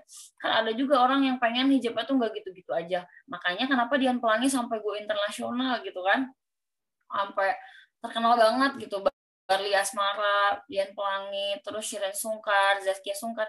Kenapa gitu ya? Kenapa sampai mereka tuh terkenal banget? Karena mereka membawa e, nilai-nilai Islami ke dunia fashion. Itu tuh kadang orang juga jadi sesuatu yang tabu ya kalau menurut aku gitu ya kayak ih nggak usah lah dan dan dan kayak gitu memang tabaruj cuma nggak boleh udah jelas itu mah di Quran juga dibilangin nggak boleh itu tabaruj apa gitu loh pak pokoknya intinya tabaruj itu berdandan berlebihan pakai lipstick maskara alis ditambah-tambah. Wah lebay banget lah. Aku tuh nggak pernah kayak gitu. Jujur aku aku make up aja aku nggak punya. Kata orang kenapa kamu nggak punya? Kamu tuh perempuan. Ya emang kenapa? Emang perempuan eh, harus ini gitu ya mengikuti eh, apa namanya ajaran setan gitu kan? Enggak gitu ya. Sampai kayak pipi dimerah-merahin gitu kan itu tuh salah kaprah gitu. Sebagai perempuan tuh apa sih sebenarnya yang ngejaga loh? Itu tuh izah kita gitu itu tuh ifah kita gitu. Jangan sampai ketika orang ngelihat kita kerudungnya panjang tapi bibirnya woi merahnya woi melebihi cherry gitu ya. Terus pipinya kayak habis ditabokin matanya kayak habis ditonjokin gitu ya. Jangan sampai kayak gitu gitu.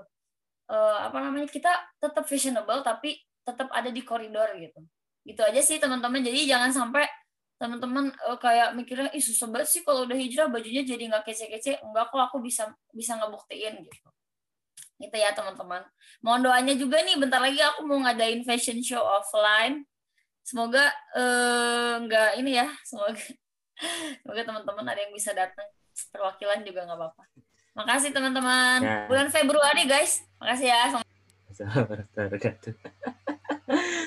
Ya ya ya ya ya ya ya. Oke. Okay. Ya mungkin Isa lah ya yang yang ya tahu gitu ya gimana aku cara pakai bajunya. Aku tuh nggak yang ahwat-ahwat banget gitu yang sampai kayak kerudungnya melebihi kaki gitu ya. Enggak gitu. Sok tanya sama Isa. Coba Sal jelasin Sal. Masuk. Mau kerudung melebihi kaki tuh kayak gimana?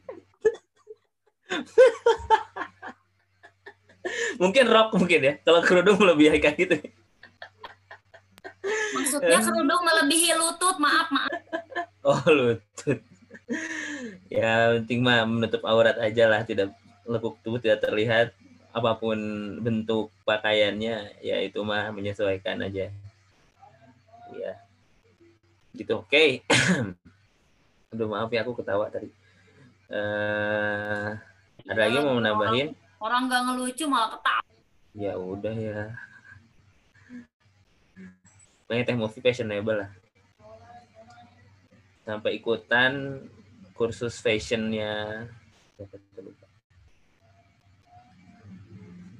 Ada halal fashion ya Fit ya, boleh di digarap. Udah OTW penggarap. Miru, iya Miru sih anak fashion yang desainer. Oke, teman-teman, seru banget. Eh, ada lagi yang mau memberikan? Ini kayak eh, kayak ini kayak ampun ya baik lagi ke topik hijrah mungkin ada yang mau bahas. Hijrah. Itu bunda bun. Bunda bunda Alia tadi aku mau nanya tapi bundanya nggak ada tadi. Iya, sambil sambil beberes mau pulang. Kenapa Kang Isa? oh tadi nanya aja kan tentang bahas kita tentang rohis tentang LDK Oh, iya. tentang plus minusnya nah boleh dong pandangan bunda Alia tentang dulu di Gamais gimana bunda anak Gamais atau bukan terus pandangannya gimana Anak LDK. bukan Ada anak kalau bu kaitan, Kang Isal bahwa saya ini adalah jurusan seni rupa. Iya, kan ada ini juga di Senriva apa namanya? yang yang ininya apa? Keluarga Islam ada K- sih. KISR kan ada KISR. KISR, keluarga Islam. Saya nggak pernah ikutan deh yang gitu-gitu. Saya merasanya itu anak-anak alim. Nah, gimana dong sudut pandang Bunda terhadap yang begituan? Ehm, saya bukan anak LDK dan saya tuh baru belajar agamanya tuh praktis setelah masuk SMA. Kebetulan SMA aku tuh lumayan ya. Iya, aku SR. Angkatan tua. Sembilan berapa, Bun? 95. 95. Nah, mungkin ada yang baru lahir, Masya Allah. Beda beda setahun sama Ustadz Akmal. Ustadz Akmal 96 sipil. 97 Ustadz Akmal. Eh, teh. 97 ya? Maaf, iya, iya. iya. Nah, jadi aku tuh dulu aku cerita sedikit tapi mungkin maaf agak melebar ya. Jadi aku tuh dulu ngelihatnya tuh eh, Salman tuh adalah tempat makan, tempat makan, tempat ketemuan, tempat sholat iya sih sholat sholat mah sholat ya. Tempat nyari tem- nyari apa nyari tempat kalau mau ngomong yang nggak begitu yang nggak yang agak jauhan dari kampus. Terus tapi aku pernah terlibat sekali tuh gara-garanya apa gitu ya apa eh, suatu event di mana aku tuh ngedekor eh, jadi gara-gara anak SR biasa suka ditodong aja ngedekor eh, buat acara pas atau apa gitu ya eh bukan pas apa ya Salman deh pokoknya ada pas juga. Terus eh, ada Taufik Ismail gitu. Jadi nah itu salah satunya lah kayaknya. Jadi pas kemarin itu baru belajar ilmunya kan SMA terus kuliah itu ilmunya kayak 0,0000 gitu. Terus eh jadi aku kalau ngelihat anak-anak Salman tuh sebenarnya nggak ada bikin bahwa mereka eksklusif. Cuman aku ngerasanya aku nggak se nggak selevel sama mereka. Jadi beda gaul lah gitu kali ya. Beda gaul aja sih nggak ngerasa eksklusif atau gimana. Tapi kalau ada kajian gitu di Salman suka kadang-kadang ikut. Nah terus eh, apa namanya? Oh ya gini.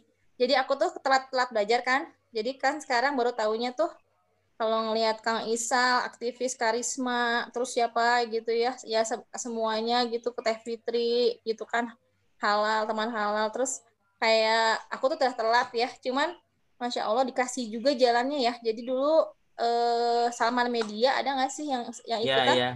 Ya, Anggis. Aku lihat updatean siapa ya Salman Media itu? Ayu Saraswati. Ah iya iya Ayu. Yang Ayu itu, Ayu itu pernah sekelompok sama aku. Jadi aku tuh kenal Ayu tuh pas di Salman Media. Jadi Ayu jadi fotografer, aku tuh jadi komikus pas itu. Wah, komikus. Makanya ngomongannya komikus padahal aku tuh nggak bisa ngomik kayak aslinya gitu. cuman apa deh yang dibutuhin gitu kan jadi Ayu fotografer itu tuh sekitar berapa tahun yang lalu tuh semua pada kaget sama dengan di, di Ahlan kan ah masa teteh udah ini angkatan 95 gitu kan terus udah gitu "Eh, iya gitu udah tua biarin deh ya. Tapi kan aku biasa seperti biasa tidak tahu malu ya maksudnya. Maksudnya selama aku tuh nggak ngemudorotin lah gitu ya maksudnya ya ikutan aja gitu. Jadi eh, aku positif sih ngelihat ke LDK dan sebagainya. Dan apa maksudnya nggak ngerasa juga eksklusif cuman eh, cuman memang aku mengerti bahwa ada anak-anak yang melihat agak jauh nggak bisa bahwa bahwa gue tuh bukan bukan lingkungan itu bisa ya karena aku dulu gitu ya zamannya kuliah karena ngerasanya mungkin bukan tidak merasa tidak tidak terdakwahi ya tapi merasa emang udah dari dari asalnya udah ngerasa eh, membuat suatu pengelompokan sendiri gitu gitu sih Kang Ah, Isa Masya Allah, terima kasih Bun. Anak Bun. Despro mau berbicara juga yang kita. ya, ya. siapa yang desain produk ayo ayo ayo Teh Anggita. Ini anak ini segeng ya FSRD. eh Anggi teh angkatan berapa Eh, saya kedengeran nggak ini suara? Kedengeran Teh, silahkan. Saya angkatan 2010. 2010 Bun. oh iya iya 2010. Iya. kan puluh angkatan Ya dulu pernah ikut KISR juga kan. Jadi ya ampun KISR ya Allah. Gimana gimana tuh? Ceritain dong. Tapi nggak ini sih nggak aktif sih. Tapi kalau apa yang ngikutin kayak aktivitas apa namanya namanya ikutin perkembangannya aja kan KISR tuh itu ya maksudnya emang ada suka monitoring gitu setahu saya tuh. Terus sama oh jadi sebelum jelasin itu KISR itu apa? KISR itu adalah keluarga Islam seni rupa. Nah jadi di di jurusan di jurusan fakultas seni rupa itu ada sendiri gitu khusus sendiri gitu KISR namanya. Buat yang tidak tahu ya. Terus eh, KISR itu nggak tahu ya menurut saya lebih memang beda gitu eh, lebih mudah saya masukin dibandingin ya, yang di Salman. Nah, apa ya jadi emang anak-anaknya kan emang anak apa ya kalau kata saya lebih nyeleneh lah ya orang-orangnya tuh. Jadi kayak lebih mudah lah dimasukin gitu. Dan meskipun eh, tetap jadi tetap pembahasannya tetap Islami tapi tetap nyantai gitu tetap kayak pembawaannya lebih apa ya seru lah gitu pembawaannya kalau KSR terus. Eh, udah gitu kayak mereka juga mikir kayak mereka juga ingin produktif untuk menghasilkan sesuatu tapi bawaannya juga yang lebih apa ya ya bukan maksudnya untuk menjelek-jelekkan yang sebelah sana yang yang Salman atau gimana cuman kayak nggak tahu ya mungkin untuk saya yang waktu saat itu masih memang masih sangat eh, belum apa ya belum belum berani, belum berani lah gitu masih belum masih eh, apa ya dasar-dasarnya gitulah masih belajar dasar-dasarnya soal Islam. Kayak saya masih lebih bersahabat gitu. Dan eh, setelah itu kalau ngeliatin aktivitas-aktivitas itu kayak lebih ke kayak camping gitu bareng-bareng gitu ke ke mana ya. Kalau waktu itu ke mana ya waktu itu? Ke Lembang bagian atas gitulah pokoknya tuh kayak udah seru banget ya ya ampun. Kayak emang pengen ikut tapi waktu itu emang ada kehalangan jadinya. Ada halangan jadinya nggak bisa ikut. Kayak lebih seru sih nggak tahu ya. Kenapa jadi malah promosiin KIS jadinya? Mempromosikan sesuatu yang kita nggak bisa ikutan.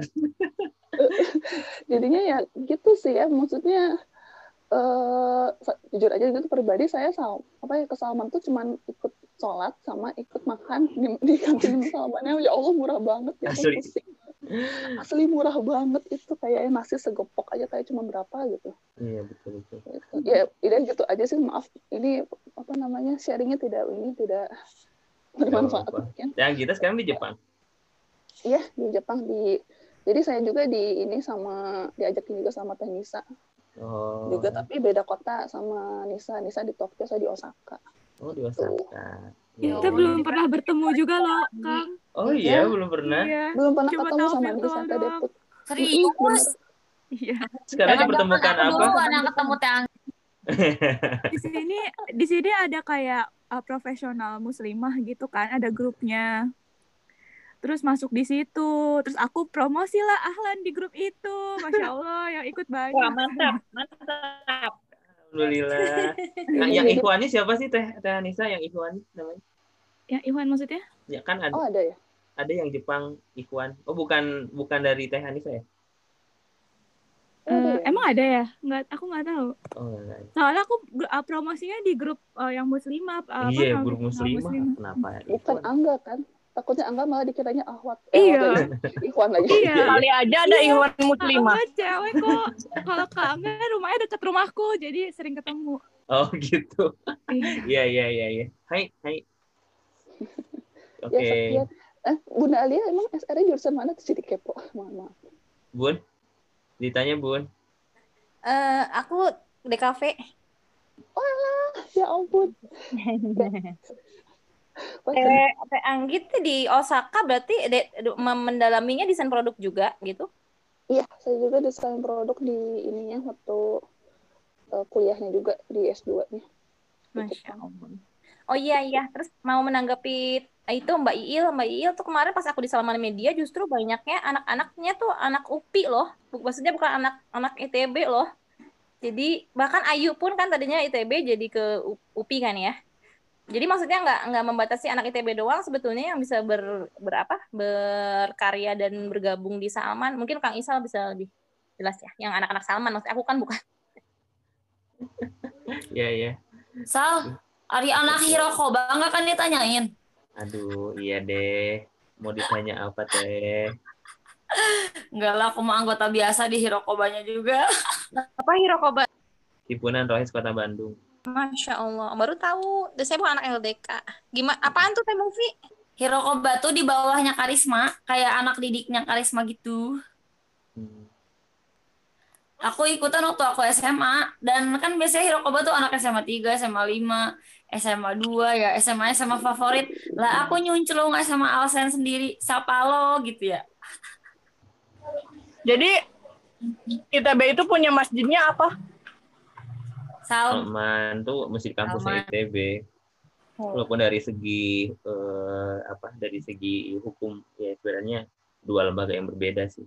Cuma karena di tanah yang dekat ITB akhirnya diklaim masjid ITB. Nggak tahu ini anak ITB harusnya berbicara ya. Saya anak Salman. TSA kayaknya mau ngomong tuh Sal TSA. Oke. Enggak ya cukup. Oke, yang lain ada lagi yang mau sharing-sharing tentang hijrah, tentang hal-hal yang berkaitan dengan tadi dibahas. Udah Sal, aku mau rapat sama grup Ahlan The Movie nih. Nanti nggak beres-beres filmnya. Ya udah, udah kita cukupkan dulu aja teman-teman tentang bahasan hijrah ini. Ya, Kita cepet-cepet. eh, beristighfar, kita beristighfar. Astagfirullahaladzim. Astagfirullahaladzim. Ya Allah, kita tenang. Eh sama mama ditanya katanya emang nggak pada kerja. Enggak, Bun. Kita mah di rumah aja, Bun, WFH. Ya eh, teman-teman. Semoga apa yang kita ikhtiarkan dan kita bicarakan di sini produktif, eh, mendekatkan kita pada Allah, keriduan Allah. Dan semoga kita dijauhkan sama apa dan siapa yang bisa menjauhkan kita dari Subhanahu. Eh, Selamat berburu hikmah ya teman-teman di Ahlan. Karena tidak semuanya eh, sesuai dengan apa yang kita harapkan, tidak sesuai apa yang kita inginkan, tidak sesuai apa yang kita bisa kendalikan. Makanya ya selamat berburu, berburu hikmah, lalu berpikir positif dari segala keburukan. Lalu mencari titik cerah dari segala kegelapan. Silakan teman-teman untuk lebih memaknai lagi. Ini sudah Hamin. Ini hari ke berapa ya? 12 hari lagi ya. 12 hari lagi kita closing. Maka maksimalkan mangga di batch 2 ini mau ada apa, mau apa segala macam silahkan. Nanti kalau di batch 3 kita start from zero lagi, kita belajar lagi terus, tapi semangatnya jangan zero ya. Semangatnya terus, tapi terus saja jadi eh, gelas setengah isi, setengah kosong gitu ya. Yang sudah terisi menjadi prinsip kita kosong untuk siap menampung apa-apa yang belum kita pelajari. Oke, itu aja mungkin ya dari saya teman-teman. Punten pisan saya minta maaf kalau saya banyak bicara, saya banyak eh, apa menyampaikan hal-hal yang semoga tidak ini ya tidak membuat kita itu lalai dan malah dijauhkan dari nafas ya. Nafas itu nafas itu bangga sama diri sendiri. Wah gue tuh ini gue tuh itu gitu ya. Semoga kita dijauhkan dari hal tersebut. Dan juga kita dijauhkan dari niat-niat yang bukan selain Allah. Kalau misalkan kemarin kita bahas kan kita ini mau beli rendang atau ayam balado kalau ke rumah makan Padang. Mau beli apa teman-teman? Mau beli ayam balado ya? Kalau ayam balado ya ayam balado aja. Kalau rendang ya rendang aja. Tapi niat-niat itu perlu diluruskan karena satu kata dua kata satu kalimat dua kalimat yang terucap dari kita aja bisa menjadi representatif niat kita secara tidak langsung. Ya dan itu tidak sadar. Kadang kayaknya yang kita perlu kendalikan itu ya hati kita. Dari hati nanti muncullah representatif apa yang kita pikirkan apa dalam hati kita. Secara tidak sadar bisa muncul dari lisan kita. Gitu ya dan hari ini kita udah banyak belajar banget gitu ya dimulai dengan keresahan. Teman kalau ada keresahan lagi tentang evaluasi acara bisa disampaikan langsung ke saya atau ke tim biar kelas ini tuh full of insight aja. Ya beberapa tadi saya ingin mengulang pagi-pagi tadi udah beberapa orang chat kang saya live saya live saya live. Ini tidak seperti kelas ahlan biasanya gitu. Pagi-pagi udah negatif vibes wah ya udah ya jadi jadi pembelajaran aja buat kita semua jazakumullah khairan kasiron Semoga uh, lancar berkah sisa akhir Ramadan ya. Kita kan Ramadan ya di sini semua akhir Ramadan. Semoga kita baik-baik saja. Kita tutup dengan bersama cara hamdalah. Alhamdulillahirrahmanirrahim. Dan doa kafaratul majlis. Subhanakallahumma wa bihamdika. Asyhadu an la ilaha illa anta nastaghfiruka wa natubu ilaik.